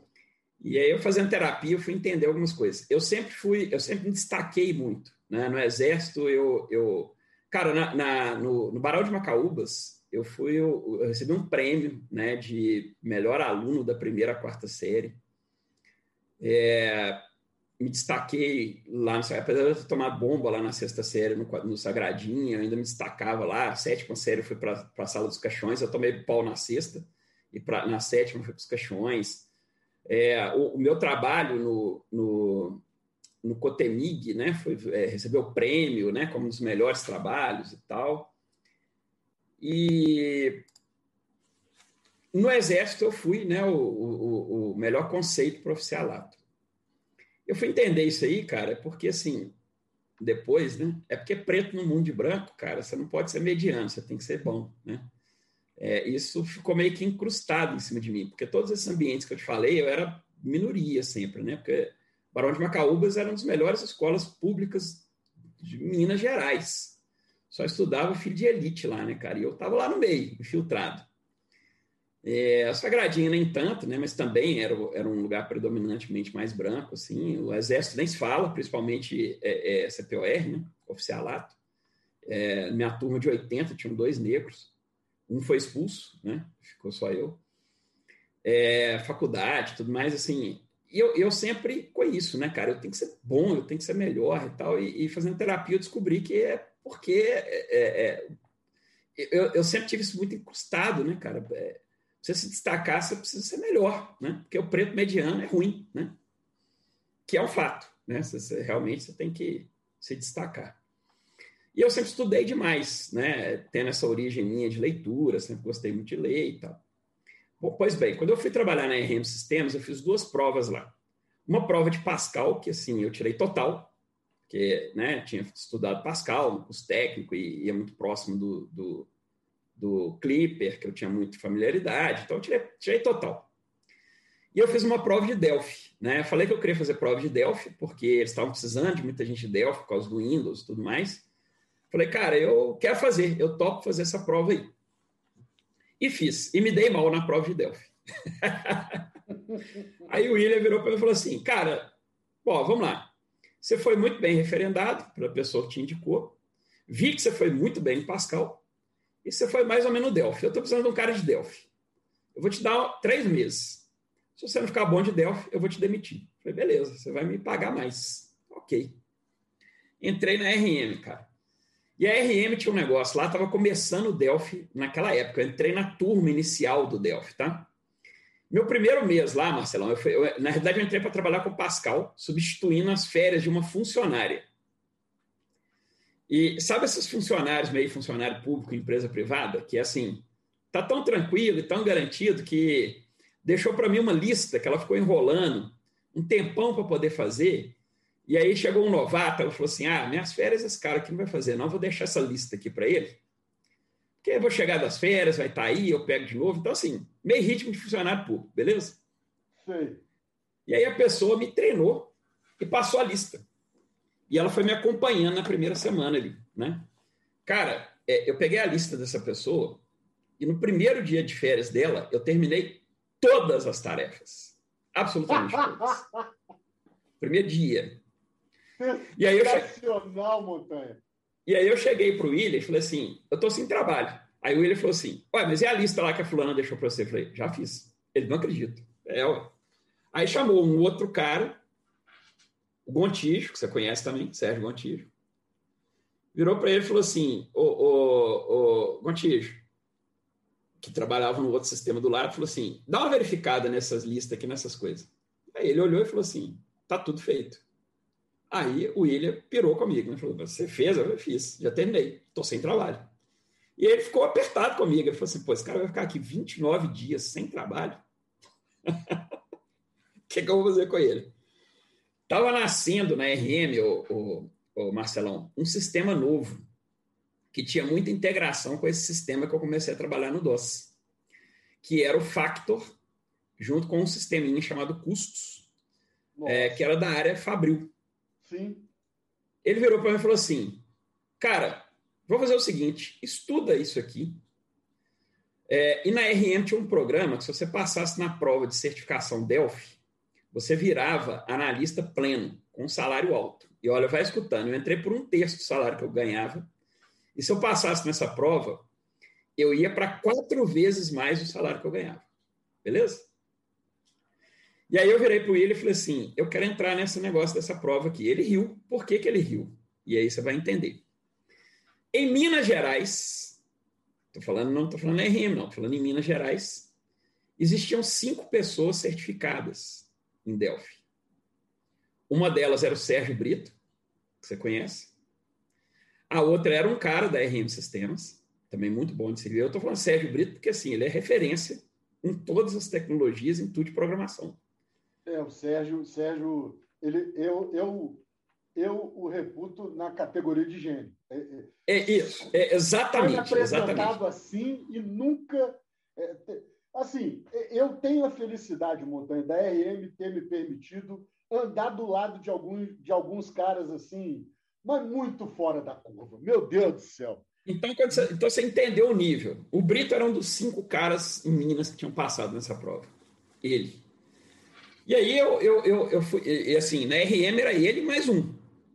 Beleza? Tinha um outro na esquadra e tal, e uns gatos pingados aí. Cinco pessoas. Beleza. Lá vai eu, estudei, cara, comprei um livro, comi o livro, né? É, Steve Teixeira Xavier Pacheco, tudo em inglês, li pra caramba, estudei, estudei, estudei, estudei. É, quase vencendo as férias da pessoa lá que ia voltar de volta e tal, né? Que, e aí eu, ainda no meu período de experiência, fui e falei assim: vou fazer essa prova de certificação. Aí ele falou: beleza, e a prova é cara, hein? Só que a RM pagava a prova e ainda te promovia. Eu falei assim: tem que passar. E a nota para passar nessa prova, Marcelo, ela 80%. Misericórdia, bicho. Cara, eu, eu, você, não, você não tem noção o tanto que eu estudei, cara. Assim, virava noite estudando e tal, não sei o que, aprendendo e praticando e fazendo o sistema na RM de dia, hein? Comia no livro, eu não tinha carro na época, ia, ia e voltava de ônibus lendo e tal. Beleza. Chegou o dia da prova. Fui fazer a prova. É, a prova era feita numa, numa, empresa de curso aqui em Belo Horizonte, numa cabine fechada e tal, né? Você não podia entrar com nada e ficava uma câmera lá te filmando e tal. Fui lá fazer a prova. Cheguei lá fazer a prova, Marcelão. Fui, peguei as questões, olhei e tal, fiz e tal. Algumas eu não sabia, mas a grande maioria sabia, com aquela esperança. E, Marcelão, a nota sai na hora, cara. Caramba! Caramba! É guilhotina mesmo guilhotina. Sentei lá, fiz a prova, fiquei lá na recepção esperando, esperei lá 15, 20 minutinhos. Eu não esqueço desse dia, cara. Na hora que a mulher me entregou a nota, cara, assim, eu, eu minha garganta fechou e meu olho encheu d'água. 78%. No 78. E aí eu fui embora, né, cara? Eu fui assim, tô demitido, tô na rua, fui pensando o que eu ia fazer da vida e tal. Chorei, fui chorando. Eu sou chorão, né? Eu, eu, eu eu, eu choro tanto de alegria quanto é, é, E quem tristeza. não te conhece assim bem e, e, convive um pouquinho, jamais vai dizer isso, é impressionante. Não, eu sou muito chorão. Impressionante. Só a manteiga derretida. E aí eu fui chorando no ônibus e tal, né, cara? E cheguei lá na RM triste, entrei na sala do William. É, aí o William me olhou e falou: o que, que foi, cara? Eu falei: ah, não passei na prova, não. Então, eu falei: ah, tranquilo e tal, deixa eu ver sua nota. Na hora que ele pegou minha prova, cara, ele correu e chamou o Brito. Ô, Brito, vem cá para você ver um negócio. Ô, ô Montanha, eu tenho que fazer um parênteses rapidinho para dar uma. Tipo a pausa dramática. Se você não conhece, quem está ouvindo a gente, não conhece o Sérgio Brito, você jamais vai dizer que o cara é essa pica das galáxias todas. Que não, a última coisa, cara... quando você olha para o Brito, é que você imagina que o cara não, eu, eu... ele é muito simples, é um cara muito... muito simples, mas tem um detalhe, todo mundo tinha medo dele. Eu não, porque eu, eu, eu, fiz uma amizade muito grande com ele, a gente uhum. sabe e tal. Eu achava o Brito um cara muito bacana. Mas na hora que o William chamou o Brito, eu falei assim: ah, ele vai me chamar para me demitir, né, cara? Então ele vai uhum. conversar com o Brito aqui e tal, não sei o quê. Eu já triste lá esperando. O Brito pegou minha prova, cara, e, e, e é, não vou falar o que ele falou aqui para não deixar o seu podcast mais 18. Não, aqui. Não Mas ele é carioca igual você, né? Ele é, é carioca igual você. Então você imagina. Não tem isso, não. Pode ficar tranquilo. Entendeu? Ele virou, cara. A primeira, a primeira palavra dele foi assim: puta que eu pariu. Aí eu falei: tô fudido, né? Porque eu já tava fudido. Já tava, né, esperando ser demitido e tal. Ele, puta que eu pariu, com aquele jeito carioca, né? Caralho, não sei o quê. E começou e tal. Falei, e, e ele ia falando, eu ia encolhendo cada vez mais, entendeu? E aí o, o, o, William foi e falou assim: não, vou lá na sala do Rodrigão. Eu falei, ah, agora fodeu, né, cara? O cara quer me mandar embora com requinte de crueldade. Requinte de crueldade, assim, né? Ele quer me humilhar na frente do dono da empresa. É, estou picando, estou, estou colocando você em pedacinhos e, e agora vou jogar cebola. Quer me humilhar na frente do dono da empresa, né, cara? E aí me levou lá no, no, no, no Rodrigo, cara. Porque o Rodrigo é que fez essa promoção, que quem passasse ia direto para a analista pleno. Aí entrou o William, Brito, na sala do Rodrigo, e eu entrei, todo tímido, quase morrendo, derretendo lá atrás. Aí o Britão pegou e mostrou para o Rodrigo. Rodrigo, do caralho! Eu falei, que, que, do caralho, cara? Será que esse cara aqui. Não estou entendendo. Que isso, bicho? Você é a terceira maior nota da empresa. A primeira foi do Brito, tirou 88. A segunda foi desse outro rapaz, chamado Wallace, que tirou, se não me engano, 80% na época. E eu fiquei com 78. Não passei, mas bati na trave. Segundo eles, até os analistas mais antigos não tinham conseguido uma nota tão alta nessa prova. Moral da história, Marcelo. Eu saí da sala promovido e comecei a desenvolver o Factor junto com o Rodrigão. Nessa época, ele virou meu chefe direto. Bicho, então, esse foi o início da minha. Esse foi o início da minha ascensão na RM Sistemas, entendeu? Foi assim que eu que eu fui de praticamente um demitido para alguém que começou a vir. Eu virei analista responsável pelo sistema, é, ganhei promoção como analista pleno. Então, eu saí de um terço do salário que eu ganhava para quatro vezes aquele saláriozinho, que era maior do que o meu salário lá na, na Belgo Mineiro. E comecei essa carreira aí de programador, de analista, né, dentro da, da RM Sistemas. Então, foi mais ou menos isso, entendeu? Caramba! Ô, ô Montanha, eu, eu vou te fazer uma pergunta. Depois de tudo que você falou aqui, ela talvez seja uma pergunta retórica, mas eu quero te ouvir a respeito desse, dessa questão, é porque ela, ela também é uma pergunta presente em alguns momentos chaves é, de algumas conversas que eu tenho é, a respeito de autogestão. Na tua é retórico, porque eu já imagino a tua resposta, mas eu quero te ouvir, depois de toda essa caminhada, para além é, da parte essencial é, relacionada a isso, quais são as, os outros ingredientes, né? Porque nós falamos muito de estudo, muito de leitura, etc. E eu quero aproveitar o gancho depois dessa pergunta, voltar numa outra história que você contou aqui, para a gente entender o, o caminho aonde que a confluência acontece. É, o sucesso para você, meu querido, o aprendizado, assim, tornar-se é, é, um cara que, que pouco tempo depois liderou equipes é, e, e, se tornou empreendedor de novo e hoje você lidera múltiplas equipes em várias áreas que você, em várias empresas, inclusive, que você atua ou como parceiro ou como sócio. É, é, cara, é, a liderança, esse esse sucesso, essa ascensão que você falou, isso é treinável ou tem a ver com aptidão, com, com alguma outra coisa? Assim, o cara nasce para o negócio. Como é que é a tua visão a esse respeito? Então, Marcelão, eu, eu, como você sabe, né, cara, eu não sou um cara religioso, né, então eu não acredito em dom. é, mas, mas eu acredito, assim, que existem alguns fatores, eu, como historiador, né, é, e pai de bióloga, né? É, é, eu acredito que existem algumas predisposições biológicas para algumas coisas. Então, vou dar um exemplo de correr. É, no, no, exército eu era velocista, cara, porque o meu corpo ele era é, é, predisposto a esportes de explosão, né? Ele é predisposto a esportes, esportes de explosão. E aí eu fui treinando e consegui me dar bem no atletismo de velocidade, 100, 200 metros, por causa dessa predisposição. Mas, assim, cara, você tem que treinar demais, né? É, e eu acho que eu acredito nisso aí em tudo na minha vida, cara. Eu acho que tudo é treinável. Agora, é, é, eu, por exemplo, eu sempre tentei muito ser é, é, músico, sempre gostei muito de música, né? Então, eu estudei canto, estudei é, violão e tal, eu nunca consegui me tornar um músico, né?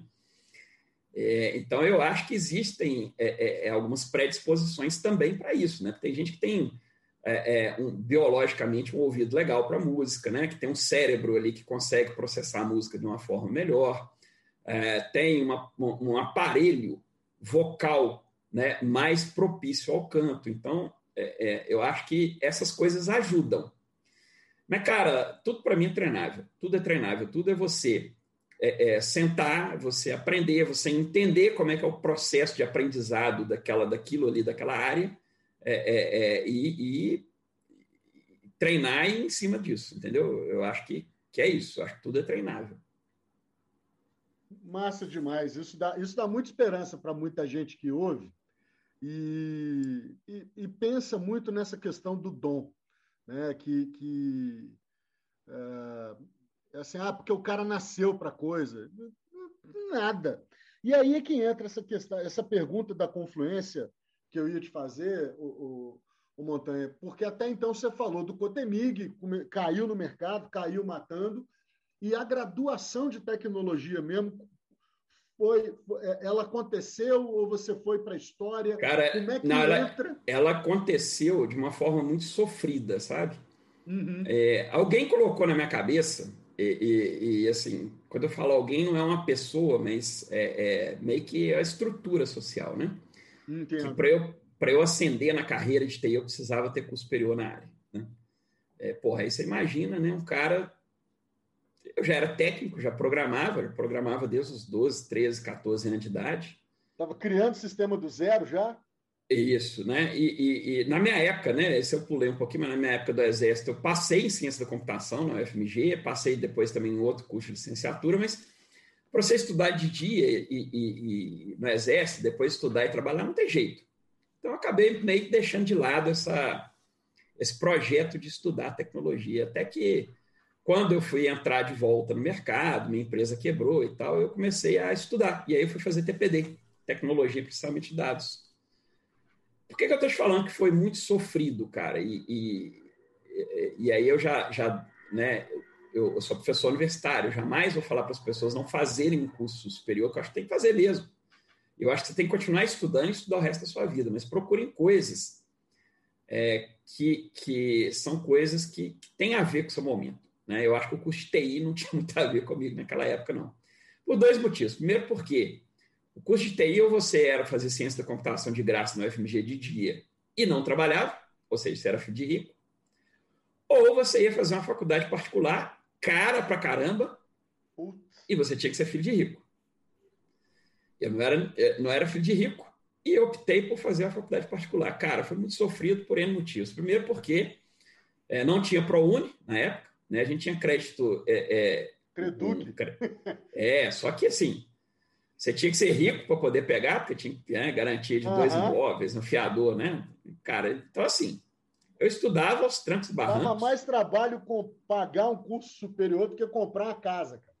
Exatamente, exa exato. Tem amigos que levaram 10 anos para se formar, que a gente comprava crédito educativo. Ué, foi, então, exato, foi o meu caso, foi o meu caso. Eu é, levei 10 anos, literalmente 10 anos. Então, assim. Tá, ó, tá, o seu caso eu não sabia, comentei aqui, então tem mais um e o povo é, é, imagina o que é isso, você estudar um semestre inteiro uma matéria, porque é o que você dá conta de pagar. Exato, é, é, é, onde eu falo, né? Hoje em dia, é por isso que é importante a gente estudar história, né, gente? Por isso que é importante, porque hoje em dia eu vejo um monte de gente incluído no curso superior que amaldiçoa né, é, esse, esse momento aí que colocou tanta gente na faculdade.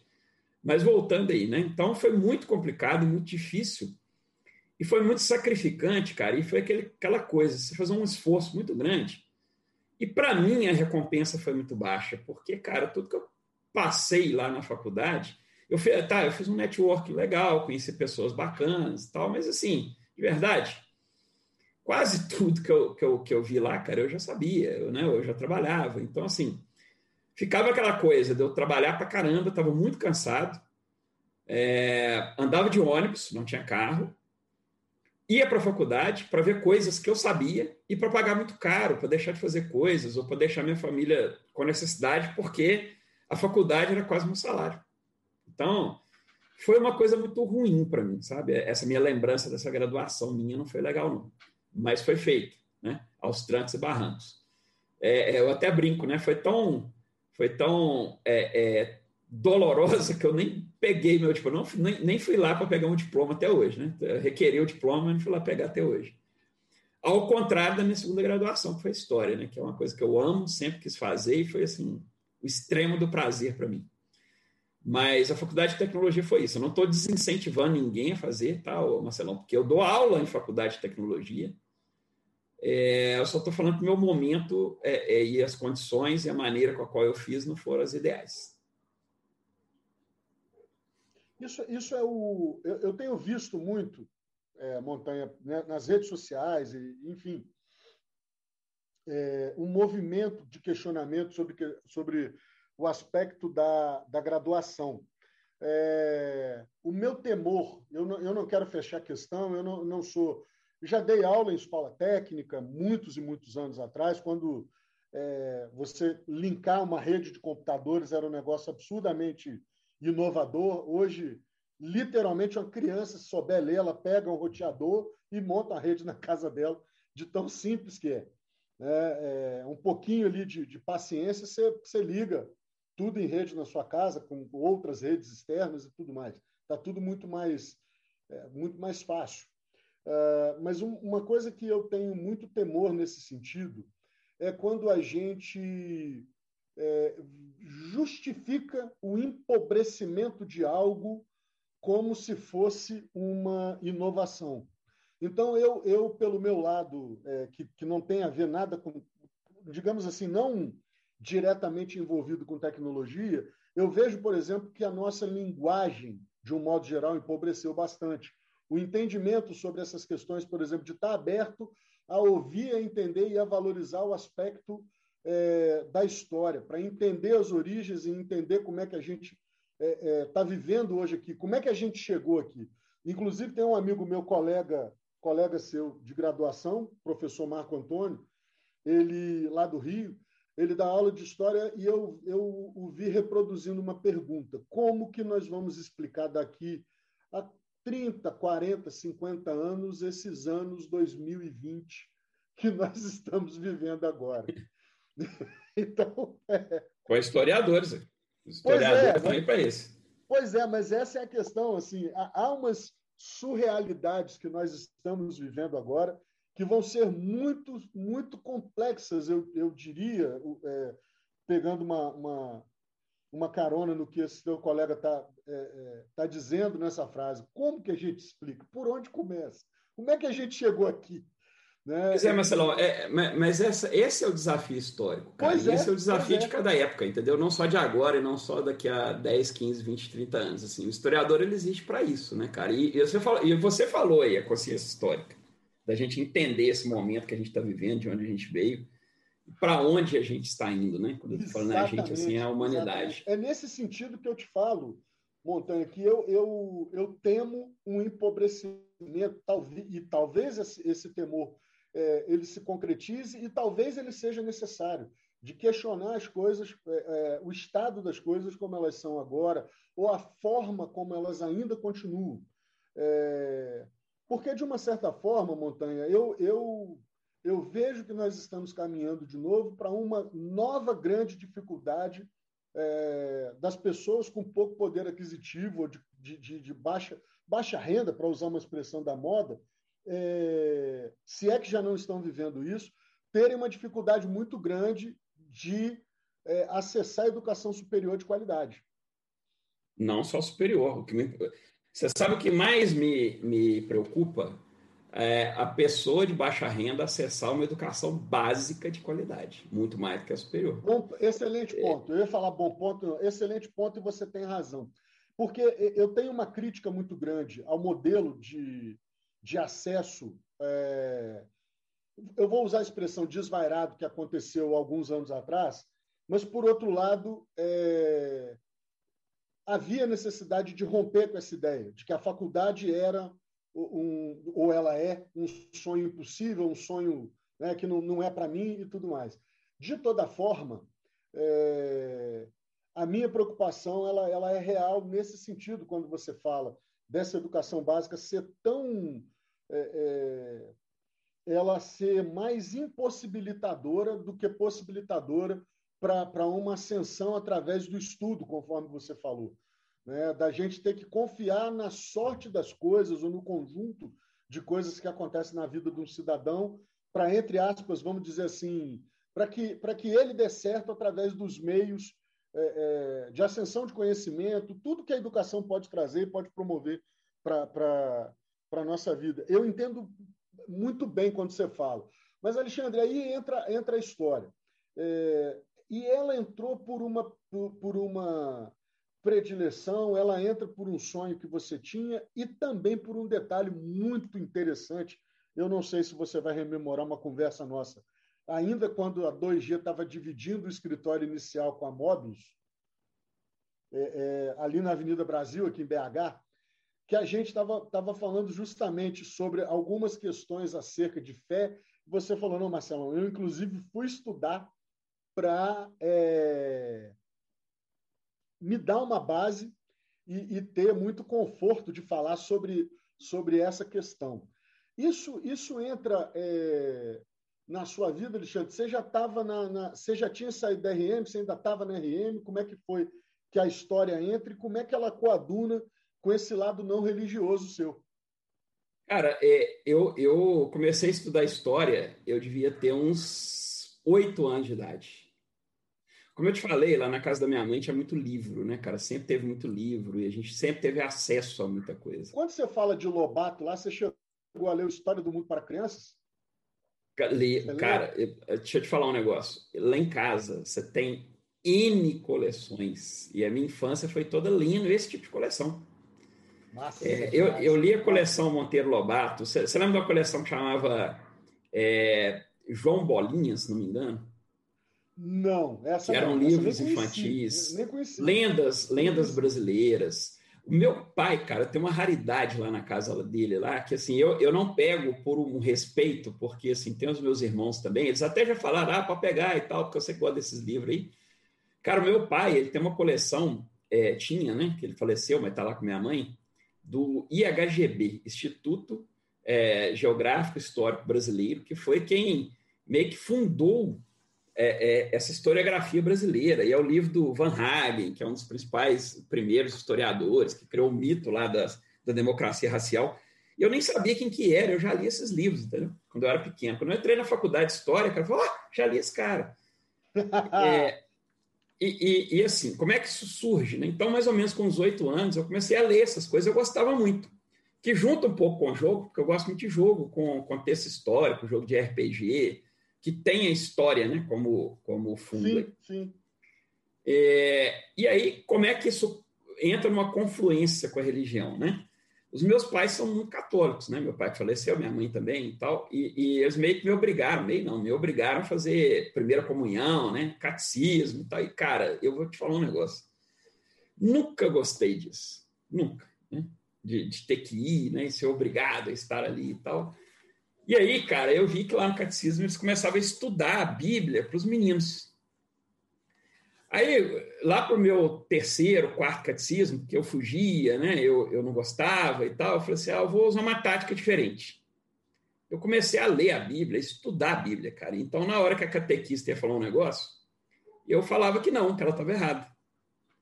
E eu retrucava ela com as coisas lá do Velho Testamento e falava que estava errado. Ela falava de regra comigo. Eu falava, ah, então você me explica aqui por que, que, por que, que aqui Paulo falou tal coisa nessa carta e lá não está falando tal coisa. Aí teve um dia que eu lembro bem, né, que ela falou que estava trabalhando. Eu falei assim: você está trabalhando, mas você está é, indo contra o que está escrito na Bíblia. E aí eu mostrei para ela três, quatro passagens falando que mulher não podia trabalhar. Ela, mas você precisa interpretar isso aí. Eu falei, eu falei, mas você não interpreta quando você está falando de outras coisas e tal, né? Aí até que ela ficou com raiva e chamou minha mãe lá. Falou, não vou mais dar aula para ele, porque ele está atrapalhando a aula. Aí minha mãe, cara, ficou né, frustrada e tal, né? Eu falei assim, cara, eu também não quero deixar minha mãe triste, não. Fui conversar com o padre, cara, eu não esqueço desse dia. Falei com o padre, falei, padre, deixa eu falar um negócio. Vou mandar real para você aqui. Eu não quero ficar fazendo catecismo, cara. Eu já fui expulso aqui de cinco, seis catecismos, já já é, é, fugia e tal. O padre bateu papo comigo lá, cara, durante, sei lá, umas três, quatro horas. Não esqueço disso, foi bem legal. Falando do Antigo Testamento, Novo Testamento. E aí ele chamou minha mãe, cara. Virou para minha mãe e falou assim: te fala uma coisa, esse filho seu, você quer que ele faça primeiro comigo? Eu quero. Ele já está pronto, não precisa ficar fazendo catecismo, não. Pode trazer ele aqui no dia tal e tal que ele vai fazer. E assim foi minha primeira comunhão. Fiz a primeira comunhão, virei para minha mãe e falei assim: estou livre das obrigações da igreja? Ela, tá, você fez o que eu queria, você foi batizado, fez a primeira comunhão, crisma seria um bônus, mas eu sei que você não vai fazer mesmo, então é isso. Então tá bom. E aí, cara, dentro desse estudo, eu comecei a meio que procurar, começar a questionar esse sistema religioso, né, ideia de Deus e tudo mais, e comecei a estudar a religião. Aí eu fui estudar várias religiões, eu fiquei cinco anos estudando o, o kardecismo, estudei é, é, candomblé, estudei Umbanda, é, estudei é, é, é, o judaísmo. Inclusive, eu tenho vários desses livros aqui em casa que eu estou falando para você, de todos né, esses estudos, e frequentar mesmo, frequentei a União Espírita Mineira durante cinco anos né, e tal. É, e aí eu comecei também a estudar as bases históricas da religião. Né? E aí, quando você começa a estudar as bases históricas da religião, cara, você vê que a religião é uma coisa. E aí, né, Marcelo, eu não estou aqui desrespeitando a religião de ninguém, muito pelo contrário, porque se você estuda um. um, um é, se você tem um estudo a respeito de um determinado tema, você tende a respeitá-lo mais ainda, né, porque você vê ele tecnicamente. Mas você começa a entender uhum. que a religião ela é fruto daquela sociedade, daquele homem. Né? Então, assim, é, eu, eu sou agnóstico, na realidade, eu não sou ateu. É, o que, que é o agnóstico? O agnóstico é o seguinte: não sei se Deus existe, não, bicho, mas eu também não estou preocupado com isso, porque está além da minha compreensão se ele existe ou não existe. Né? É, não acredito no Deus, no Deus cristão judaico, eu, eu, eu, eu, eu acredito, né? eu acho que o Deus cristão judaico ele ele também é uma mitologia dentro dessa, dessa ideia. É, mas respeito eu, igualmente. Eu não, quero decep... eu não quero decepcionar a galera que está ouvindo a gente, não, mas está absolutamente correto, cara. Eu conheço uma história maravilhosa de um questionamento e um, um, de, um de um pastor amigo meu. estava num, numa, numa roda de conversa e tal, e, e alguém falou justamente sobre isso, cara. Não, mas porque você não pode é, é, fazer uma afirmação disso. Não, não estou fazendo afirmação nenhuma, não, até porque a gente está conversando sobre mitos. E aí, quando o cara olha para ele, bicho, fala: não, mas peraí, você, você não é teólogo? Esse meu amigo fala: sou. Você não é pastor? Esse meu amigo fala: sou. Mas como é que você está dizendo que essa história é uma mitologia? E está falando sobre o dilúvio. Aí esse meu amigo bota a mão no ombro desse camarada e fala assim: então, Cara, quando ele falou então, eu saí de perto, que eu falei, eu já conheço onde isso vai dar. Os caras ficaram lá umas duas horas e meia, porque aí o outro não parava de perguntar, porque ele se assusta quando, quando, quando ele vê essa realidade de que, assim, até os religiosos, quando vão se aprofundando e estudam as coisas, compreendem o seguinte, que a fé, e talvez, Montanha, isso seja uma demonstração de fé sem o compromisso com o fanatismo, compreende? Sim, olha, eu não estou preocupado é, se, se existe ou não por causa da questão da compreensão. E muita gente, e onde eu quero chegar é, existem às vezes, é, eu não sei se no judaísmo existe uma matéria, é, como é que eu vou dizer assim, institucional para isso, mas tanto no catolicismo quanto no prote, prote, protestantismo, quase que não sai, existe um negócio chamado apologética. Sim. E aí, cara, o que, que acontece? Eu estava no seminário da missão dos mil, 1992. É, a gente está estudando governo da igreja, porque eu, eu fui de uma missão que a gente trabalhava com dezenas de igrejas diferentes, de governos diferentes. Então, toda vez que a gente tinha uma campanha externa, que a gente ia para algum lugar fazer um trabalho qualquer de evangelismo social, ou ambos, e tinha uma igreja apoiando, a gente tinha que estudar, se a gente ainda não tinha matéria, a gente tinha que estudar o governo daquela igreja para não fazer uma bobagem, digamos assim, diplomática lá dentro. Né? Sim, sim, é, sim Falar sim. um aleluia no tom errado, é, é, fazer algum tipo de comentário que fosse contra, vai que o cara guardasse o sábado, sei lá, umas loucuras dessa aí. É, e aí, a, a gente está lá justamente estudando apologética para entender o seguinte: como é que aquela igreja surgiu? Tinha muito movimento independente, sabe, Montanha? Coisas assim que a gente fazia um apanhado, porque era muito. O cara só tinha aberto uma outra igreja com outro nome é, para ser a igreja dele, não necessariamente porque ele tinha uma revelação, tinha lá uma, uma linha doutrinária diferente. Mas aí, rapaz, teve um dia que eu cheguei lá e falei, Aurélio, meu, meu saudoso amigo, irmão, pastor, Aurélio Rocha. É, tem um negócio aí que nós tamo, a semântica está me, me, me cutucando aqui. Ele falou: diga lá, Marcelo. Falei, cara, apologética, defesa da fé. Aí ele, mas o que está te incomodando? Falei, pô, Deus não criou o universo? Aí, Aurélio, sim. E não teve isso, não teve aquilo, ressuscitou, e não sei o que lá e tal. Sim. Pô, Aurélio, ele precisa da defesa da gente para quê? Cara!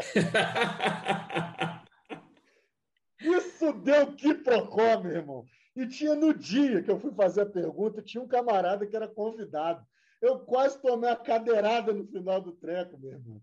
Porque o cara amava a tal da. É, era aquele leitor de um livro que provavelmente você conhece bem, e a Bíblia tinha razão. Sim, do, sim, sim. Dos sim. alemães lá e tal. Uhum. Eu amava esse tipo de coisa e tudo, bicho. E aí, quando eu. Porque aí pira o cabeção. O cara fala assim, pô, eu, é, eu, eu, não, eu não preciso defender a fé, não, e muito menos Deus, e muito menos. E quando teve essa celeuma do Porta dos Fundos recentemente, cara, eu levantei esse negócio de novo com a galera que ainda é do movimento, né? Falei, galera, aqui, mas, pô, vocês estão querendo defender Deus, processar os caras para defender Deus. Pô, Deus criou o universo, fez não sei o quê, fez não sei o que lá. Se ele não quisesse, assim, digamos, pulverizar os caras, ele já não tinha instalado o dedo e pronto. É, cara, e, e, e, é interessante, Marcelo, eu, eu, e é interessante porque eu, nesse momento, por exemplo, eu, eu, eu fiz muitas cadeiras de grego, né? Porque eu, eu, na faculdade de História, eu me especializei em História da Grécia Clássica, que é o que eu mais gosto, né? E eu fiz cadeiras de grego na FALE. E é legal, assim, porque você começa a ler o, o, os primeiros... Você vai ler vários textos de vários autores e tal, né? Você vê de fábula a textos sagrados e tudo. E um primeiro texto que a gente lê é o Evangelho de João, né, o São João. E é muito legal, assim, ele é, cara, ele em grego é espetacular, né? É um, um evangelho altamente transcendente. Mas você percebe muito, né, que a construção, né, da ideia de Deus e tal, ela está muito ligada realmente a momentos históricos, né? É, né você começa a estudar, por exemplo, a, as origens gregas, egípcias e do Oriente Médio e aquela e aquela fusão que criam entre aspas ali nessa ideia do Deus é, cultuado hoje, né, pelo cristianismo e tal. E quando você começa a voltar, eu, hoje eu estou no momento que eu estou revendo alguns textos clássicos, então eu peguei para ler, por exemplo, Metamorfoses, do Ovídio, estava é, lendo Medeia, né, e, e foi ler Teogonia, de Exídio. É, é, você começa, Exildo, você começa a, a, a perceber realmente que é, é, não só a religião, né, mas essa ideia teogônica, né, nascimentos de Deus e tal, é muito ligada àquela população né, que, que, que cria, que escreve sobre, né, que desenha sobre aquilo. Então, eu não estou aqui afirmando que nada é falso, né? mas é, quando a gente começa a pensar em validar uma religião qualquer, a gente tem que pensar em validar todas as outras. Né? Então, eu, eu, eu posso pensar aí que estão verdadeiro quanto o Deus judaico-cristão poderia ter sido Zeus, né? ou, ou, ou qualquer outro Deus aí. Não estou zombando, não da estou Polinésia, menosprezando. O... Isso. O, aí eu chegar nesse ponto aí, cara. Que esse vídeo é espetacular, cara. É espetacular. Eu acho muito legal para poder entender. Porque é, quando você estuda história, você vai ver exatamente isso, né, cara? Que é, é, aquele povo tem aquela verdade. Então, quando você pega, por exemplo, o, o, o, poeta, né, o Aedo, na Grécia antiga, antes da Grécia clássica lá, né, na, na, na, na época do Homero, que ele recebe aquele canto da Ilíada, o canto da Odisseia, pelas musas, né? É, quando o cara coloca lá que era que Zeus estão interferindo na guerra de Troia, né? Apolo e as outras divindades, é, você tem textos que corroboram que as pessoas realmente acreditam que eles estavam ali interferindo naquela é, é, sociedade. E aí, se você conversa, né, igual já aconteceu comigo, eu conversar com uma pessoa hoje na modernidade, falar isso, a pessoa ri. Porra, mas que cara idiota, como é que ele vai achar que, é, por, pelo poder do Deus, um cara lá ficou invulnerável, não ser o, o, o calcanhar dele, né, que era o Aquiles, eu falei, pois é, né? em determinado momento da história tem gente que acha que o outro andou sobre as águas. E aí é aquele negócio, né? Cara, é uma questão. A, a fé, ô, ô Marcelão, ela é uma questão de foro íntimo. Se você acha que o seu, é, é o seu Deus, né? Porque o, o Jesus, para os cristãos, ele é Deus carne, né? Ele Sim. teve aqui e ele andou sobre as águas, isso é mais importante para você, cara. E, é, e isso é que é fé. E isso é que é crença. Que você viva sobre esses preceitos. Agora, não ria do cara que achou que Aquiles é, existiu, porque aquilo era uma coisa daquele tempo. Assim como Cristo é uma coisa do nosso tempo. Vai deixar de ser um dia? Não sei, pode ser que deixe, né? Porque a crença em Zeus durou mais tempo do que a gente tem no cristianismo hoje. Então, assim. Exatamente. É, Exatamente. Então, religião, cara, para mim, é um objeto de estudo que a gente estuda com muito respeito. É, em todo lugar que eu entro, em toda coisa que eu pego, em tudo que eu faço, em tudo que eu lido com leituras históricas sobre religião, é com muito respeito. Tanto com o cristão hoje, quanto o cara que acreditava que Aquiles existiu. Né? Eu acho que é essa a ideia. Sem menosprezar é, ninguém, é, sem é ridicularizar, porque exatamente. Nós, religião é de foro íntimo. Né? É, nós, nós temos de ter a, a maturidade para entender que existe a mitologia judaica, judaico-cristã, é, para muita gente, que estudam, é, inclusive pessoas que estudam a, a, a religião atual né, a, com esse viés, com esse ponto de vista. O grande problema é sempre o fanatismo. Mas daí, Montanha, o que, que acontece? Vem todo esse, esse conhecimento da história, toda essa vivência, e existe o lado do jogo, que nunca morreu. E você transpôs isso, com, com, digamos assim, recentemente, né? É, é, você, tá com, você tem o conceito dessa gamificação, ou seja, de olhar inclusive para o trabalho, para o dia a dia das empresas, é, com esse viés do, do jogo, sem transformar isso, evidentemente, numa brincadeira, mas muito pelo contrário, em algo sério. Eu acompanho isso na tua, na tua carreira, tem uns 10 anos, eu estou enganado? Tem até, tem até um pouco mais do que isso, Marcelão. É, eu comecei é, pois é, a gente reencontra lá na 2G é, em 2000, 2012, se eu não estou enganado. Não, é dois, 2000 e, 2014, que foi é quando 2014, eu saí da TOTS. É, quando eu saí isso, da TOTS. 2014. Mas eu já tinha visto você falar em gamificação ainda ainda no período da, da, da, da TOTUS e tal. Só que aí, quando a gente reencontra em 2014, isso já vira um, um negócio que você já está prestes a começar a ter a ideia de aplicabilidade, de falar nisso na, na, nas faculdades e empresas. Primeiro de tudo, Montanha, porque pode ter uma galera é, ouvindo a gente que não tem noção. É, Para o leigo, o que, que é a gamificação? Tá boa pergunta, Missão. O que acontece? É, a gamificação, existem várias definições, tá? Assim como área de, área de humanas, cara, e quando você entra em educação e algumas outras áreas, é, você não tem definições, né? Você tem conceitos.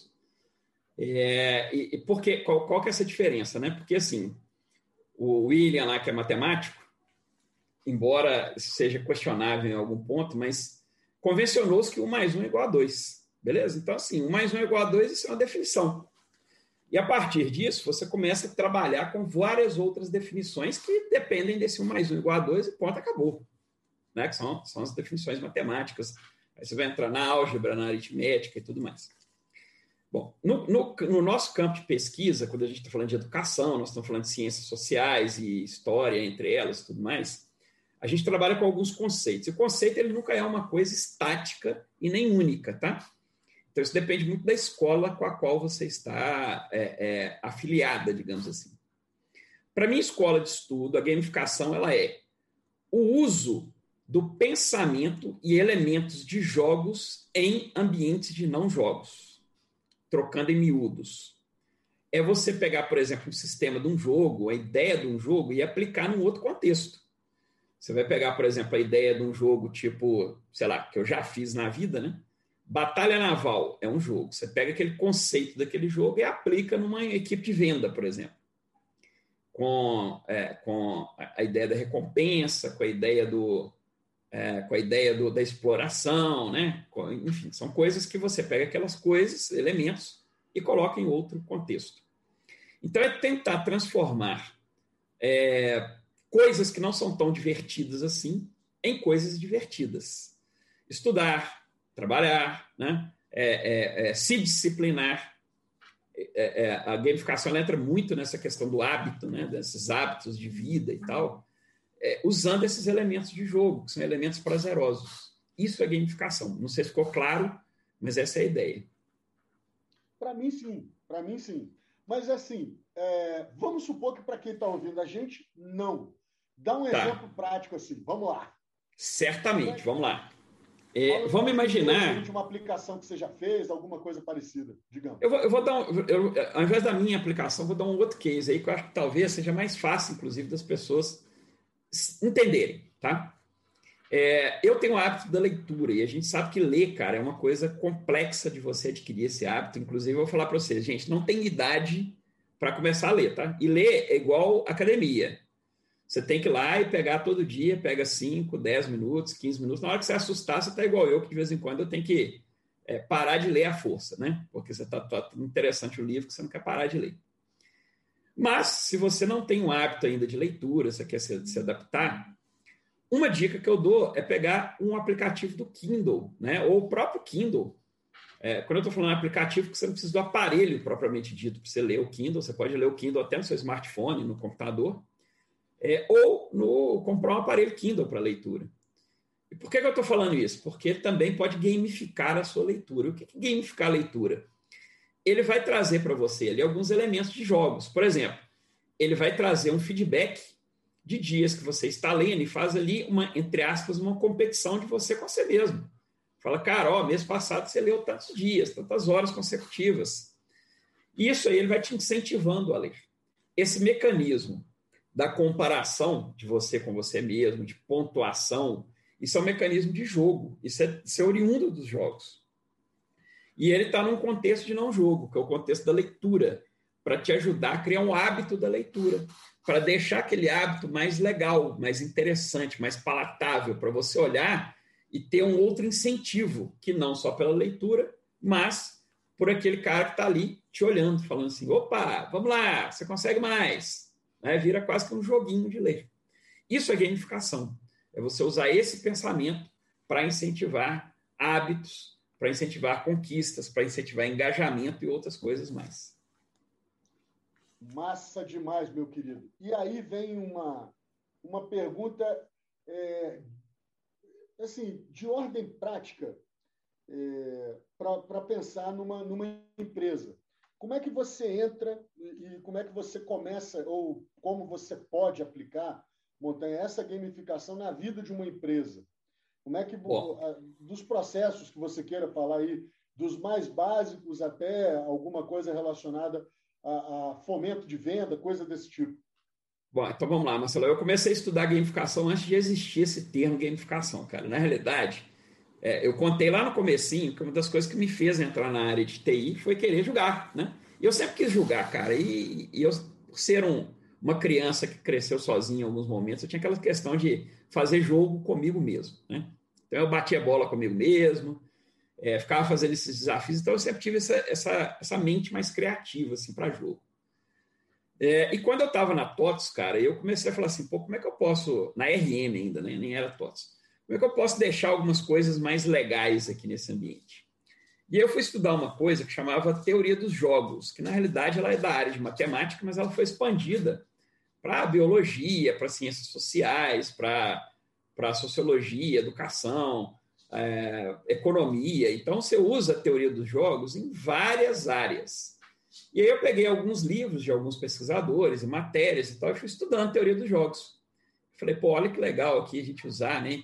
é, o equilíbrio de Nash. Para quem não conhece a teoria dos jogos aí, assiste um jogo, um filme que chama Uma Mente Brilhante, é, que fala um pouco a respeito da criação de algumas leis antitrust no mercado norte-americano. É um, é um, é filme muito legal, né, com, com Russell Crowe, é, que fala a respeito de John Nash, que faz uma, uma tese de doutorado todo baseado na teoria dos jogos sobre economia. Então eu comecei a, a, estudar isso aí, né? Falei, pô, que legal, equilíbrio de Nash, teoria dos jogos, como é que as pessoas se portam na vida como se estivessem jogando e tal. E 2005, mais ou menos, no nascimento uh, dessa expressão gamificação, eu tomei conhecimento disso, que fugia já da área de matemática, ia um pouco mais para a área de administração, é, até na área de humanas, que definia esse novo campo de estudo. É, e aí eu fiz uma pós-graduação é, em gamificação, ainda lá atrás, aprendendo um pouco dessa ideia, né? Como é que você trabalha a gamificação é, no ambiente de trabalho e no, no, estudo e tudo mais, e aprendi algumas técnicas e comecei a empregar. Meu primeiro grande modelo e grande é, é, experiência de gamificação foi um projeto que eu fiz ainda na TOTS, na fábrica de software. É, ele até demorou bastante tempo, ele começou em 2010, a gente efetivamente só é, é, colocou ele em prática em 2011, 2012, e ele ganhou um prêmio da TOTS. Antes de eu sair de lá, ele estava ganhando um prêmio da TOTS, é, que a gente gamificou a fábrica de software para aumentar o engajamento, o apontamento de hora dos analistas, a produtividade, e foi bem legal, tá? A gente usou uma, como se fosse um jogo de RPG ali, né? Cada um com um papel, as horas apontadas, as pessoas elas ganhavam pontos, e no final lá os analistas mais é, premiados eles ganhavam, né, mais, mais produtivos eles ganhavam alguns prêmios, coisa que depois a TOTS até incorporou e virou até um projeto hoje corporativo, né, que eles trabalham, nasceu lá dentro da fábrica de software por meio desse processo de gamificação. E aí eu vim estudando até que a gente criou, eu criei, né, através desses estudos, é, uma framework de gamificação. Quando eu estou falando framework, não é software, né, é uma framework metodológica, é, onde a gente entra e faz um diagnóstico da empresa é, e aplica, por meio de cinco passos metodológicos, uma gamificação. Porque gamificação nada mais é, Marcelão, do que mais uma ferramenta administrativa para ajudar a resolver problemas é, de empresa. Desde problemas bem simples até problemas mais complexos. Então, vou dar um exemplo de um problema simples. Uma empresa, ela se engajou num sistema de reciclagem de, de, de lixo dentro da empresa e colocou na cantina é, cestos né, de, de, de é, recolhimento reciclável é, é para as pessoas poderem reciclar. O que estava acontecendo? As pessoas elas não estavam colocando é, é, o resíduo correto em cada um dos receptores. Não estava nem aí para a coisa. Esse é um problema que a empresa tem. Então a gente pode resolver esse problema por meio da gamificação. Como que a gente fez? Nós entramos na empresa, estudamos o, o, o, os hábitos das, pessoas, por que, que as pessoas não estavam engajando naquilo ali, entendemos quem eram as pessoas, né? a idade, que tipo de identificação de esporte as pessoas tinham.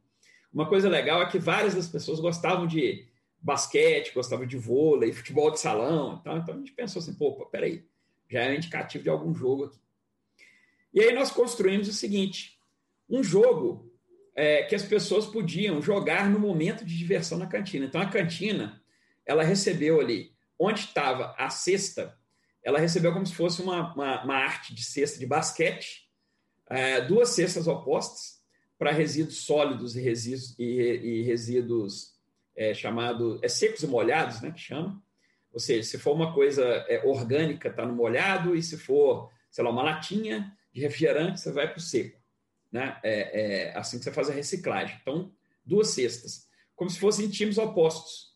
E aí a gente fez pinturas representando distâncias onde as pessoas podiam arremessar aquela, aquele, aquele resíduo dentro da cesta. Então, a gente criou é, a possibilidade dos departamentos fazerem é, campeonatos entre eles. Então, você chegava na cantina lá, você fazia o seu lanche, e no final, ao invés de você simplesmente deixar é, o seu resíduo em qualquer lugar, você começava a prestar atenção no lixo e falar assim: opa, vou fazer um arremesso aqui. Só que você tinha que fazer o arremesso do lixo seco, do resíduo seco, no seco, para contar ponto ali. Né? Que a gente tinha uma regrinha que nós distribuímos pelos departamentos. E eles tinham as distâncias. Você tinha a distância dos três pontos, a distância dos dois e a distância do um ponto, que era ali junto da, da, da lixeira. E aí as pessoas começaram a fazer essa brincadeira. Qual que é a ideia da gamificação? A ideia da gamificação, ela, antes de tudo, é estabelecer hábitos ou suprimir hábitos. Nesse caso, a gente queria estabelecer o hábito das pessoas prestarem atenção no descarte do lixo. Cara, foi uhum. um sucesso, porque todo mundo começou a prestar atenção, não só quem entrava na brincadeira, mas quem não entrava também começou a ficar constrangido, porque viu que todo mundo estava jogando certo. Então o cara começou a prestar atenção na lixeira. E aí a gente conseguiu uma adesão de 100% na empresa para que eles fizessem esse campeonato. É claro que depois de um tempo o campeonato morre, mas não tem problema, porque o objetivo do campeonato foi estabelecer o hábito de jogar o lixo no lixo. Então, esse é um exemplo. Literalmente, você está falando literalmente o, o, o, Me corrija, por favor, Montanha, se eu estou errado, é estabelecer uma cultura de forma divertida nesse Exatamente. Processo. Cara, é, é, porque gamificação e game em geral, né, as pessoas elas têm a ilusão de que game é uma coisa muito simples. é, é, para eu, eu poder. É, hoje, o meu mestrado em cima de jogos e tal, eu precisei estudar, cara, psicologia comportamental, psicologia social, é, antropologia, é, teoria das cores, é, semiótica. Eu já tinha visto semiótica em história, eu tive que aprofundar um pouco mais, que é o estudo dos símbolos dos signos, né? Por quê? Porque é, é super complexo você fazer um jogo, é super complexo você entender como que você chama atenção e engaja as pessoas em cima disso.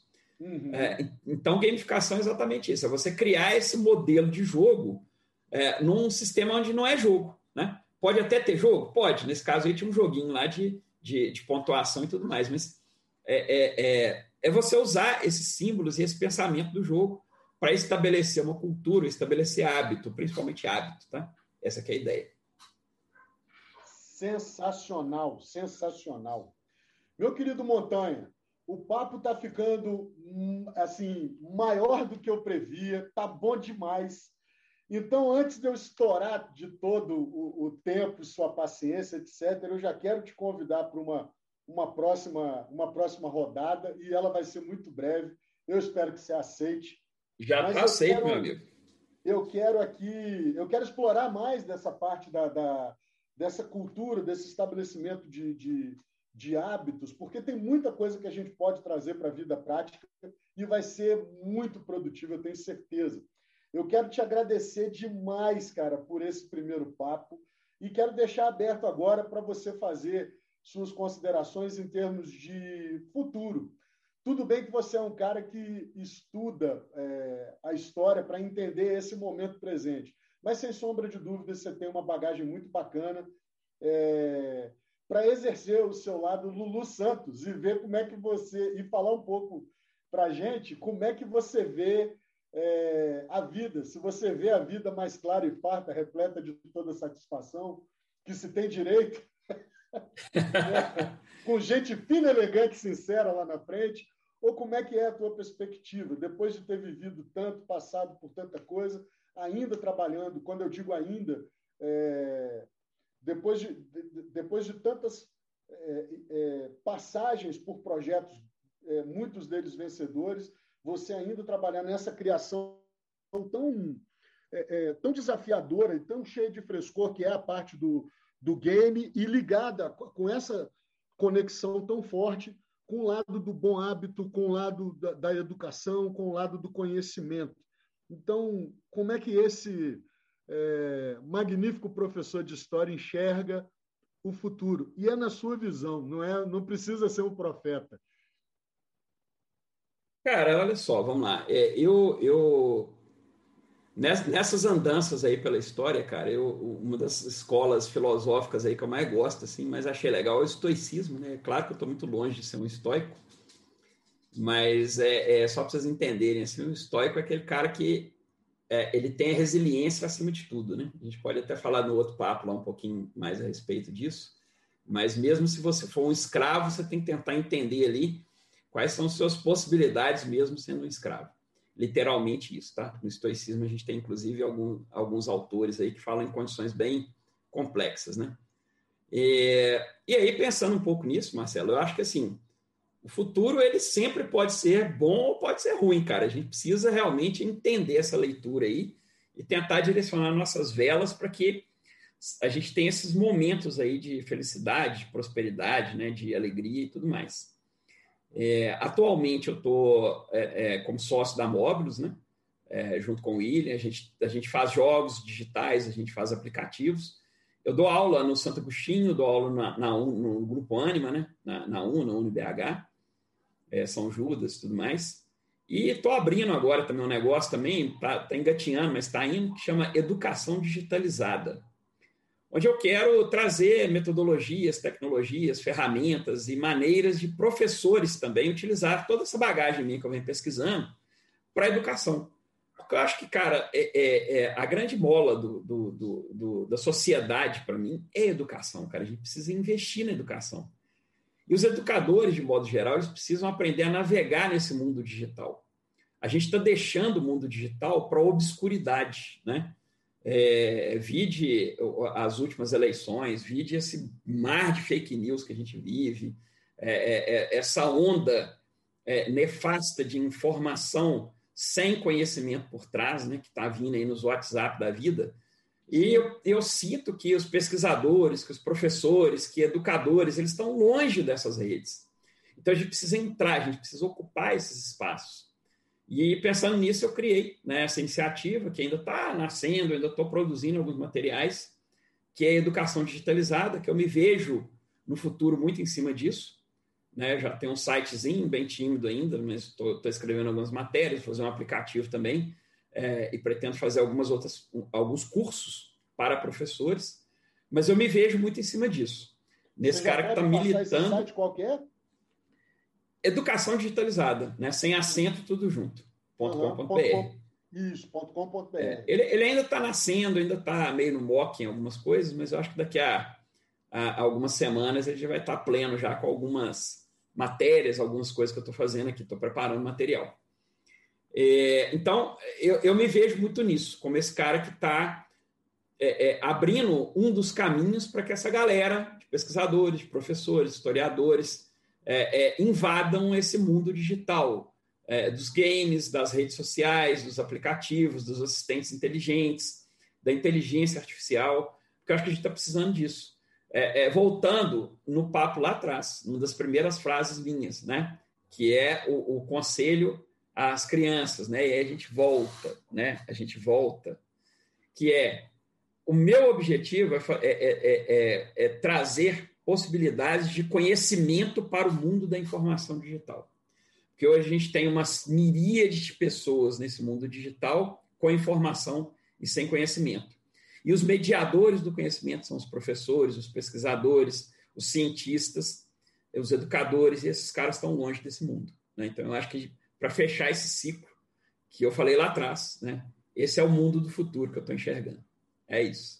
É, eu tenho sem sombra de dúvidas, visto isso e, cara, faço de verdade, Montanha, muitos votos de que isso prospere é, de forma exponencial. De forma exponencial. Eu quero te agradecer muito por esse papo, meu querido. Quero mesmo te agradecer. E, e Montanha, por favor, é, é, www.educaçãodigitalizada.com.br é o site. Quais são as redes Isso. sociais que você quer deixar para a turma fazer contato contigo? Como é que faz? Ó, é, pode ir lá no meu Instagram, né? me sigam lá no Instagram. Eu tô com um Instagram pessoal, mas depois eu vou na, nessa própria rede colocar o, o, o, Instagram do Educação Digitalizada, que eu ainda não coloquei. Mas é Alex Montanha Oliveira, meu Instagram, é, que é a rede principal aí que você vai me achar, tá? Então eu, eu divulgo as coisas lá, são pessoais, mas também os projetos, é, é, é os projetos digamos assim, de vida, de estudo, eu vou colocando lá também. Maravilha. Alex Montanha Oliveira no Instagram. No Instagram. Doutor Montanha, muito obrigado por esse papo rico, maravilhoso e sem a, sem a pegada religiosa, mas também abençoador, cara. Muito, muito obrigado. Já sinta-se convidado, eu estou só refazendo aqui para uma, uma próxima vez, porque o papo ficou rico, ficou bom com uma vontade de quero mais desde agora. Valeu demais. É isso, meu. E com bênção também, porque é, embora eu não seja um cara religioso, né, a gente tem que entender um pouco aí da etimologia, do significado das palavras.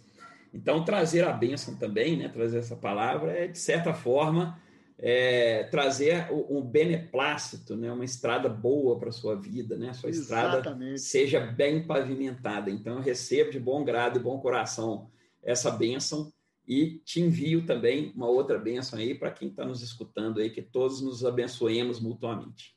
Amém, e assim seja. Obrigado demais, meu irmão. Um forte abraço. Turma, fiquem ligados. Alex Montanha Oliveira no Instagram. O meu Instagram é soumarcelo.carvalho. Fica à vontade para fazer contato com a gente, indicar pessoas para a gente bater papo também. Aliás, Montanha, fica aqui o meu pedido, é uma coisa nova. Se você tiver alguém dentro da tua net aí, da tua rede de relações, de contatos, para fazer uma indicação, fica à vontade, porque a gente gosta muito de conversar e é importante esse papo para enriquecer, para abrir a cabeça da galera e trazer esperança, porque, como diz um camarada muito conhecido na internet, o sucesso é treinável. Se é treinável, ele pode ser aprendido. E esse sucesso nós não estamos falando de fama e fortuna. A gente está falando de uma vida melhor, de uma vida mais rica, com mais conhecimento, com pensamento crítico e um senso de convivência cada vez melhor. Meu irmão, obrigado mesmo. Eu que agradeço, Marcelão. Um abraço. Um forte abraço.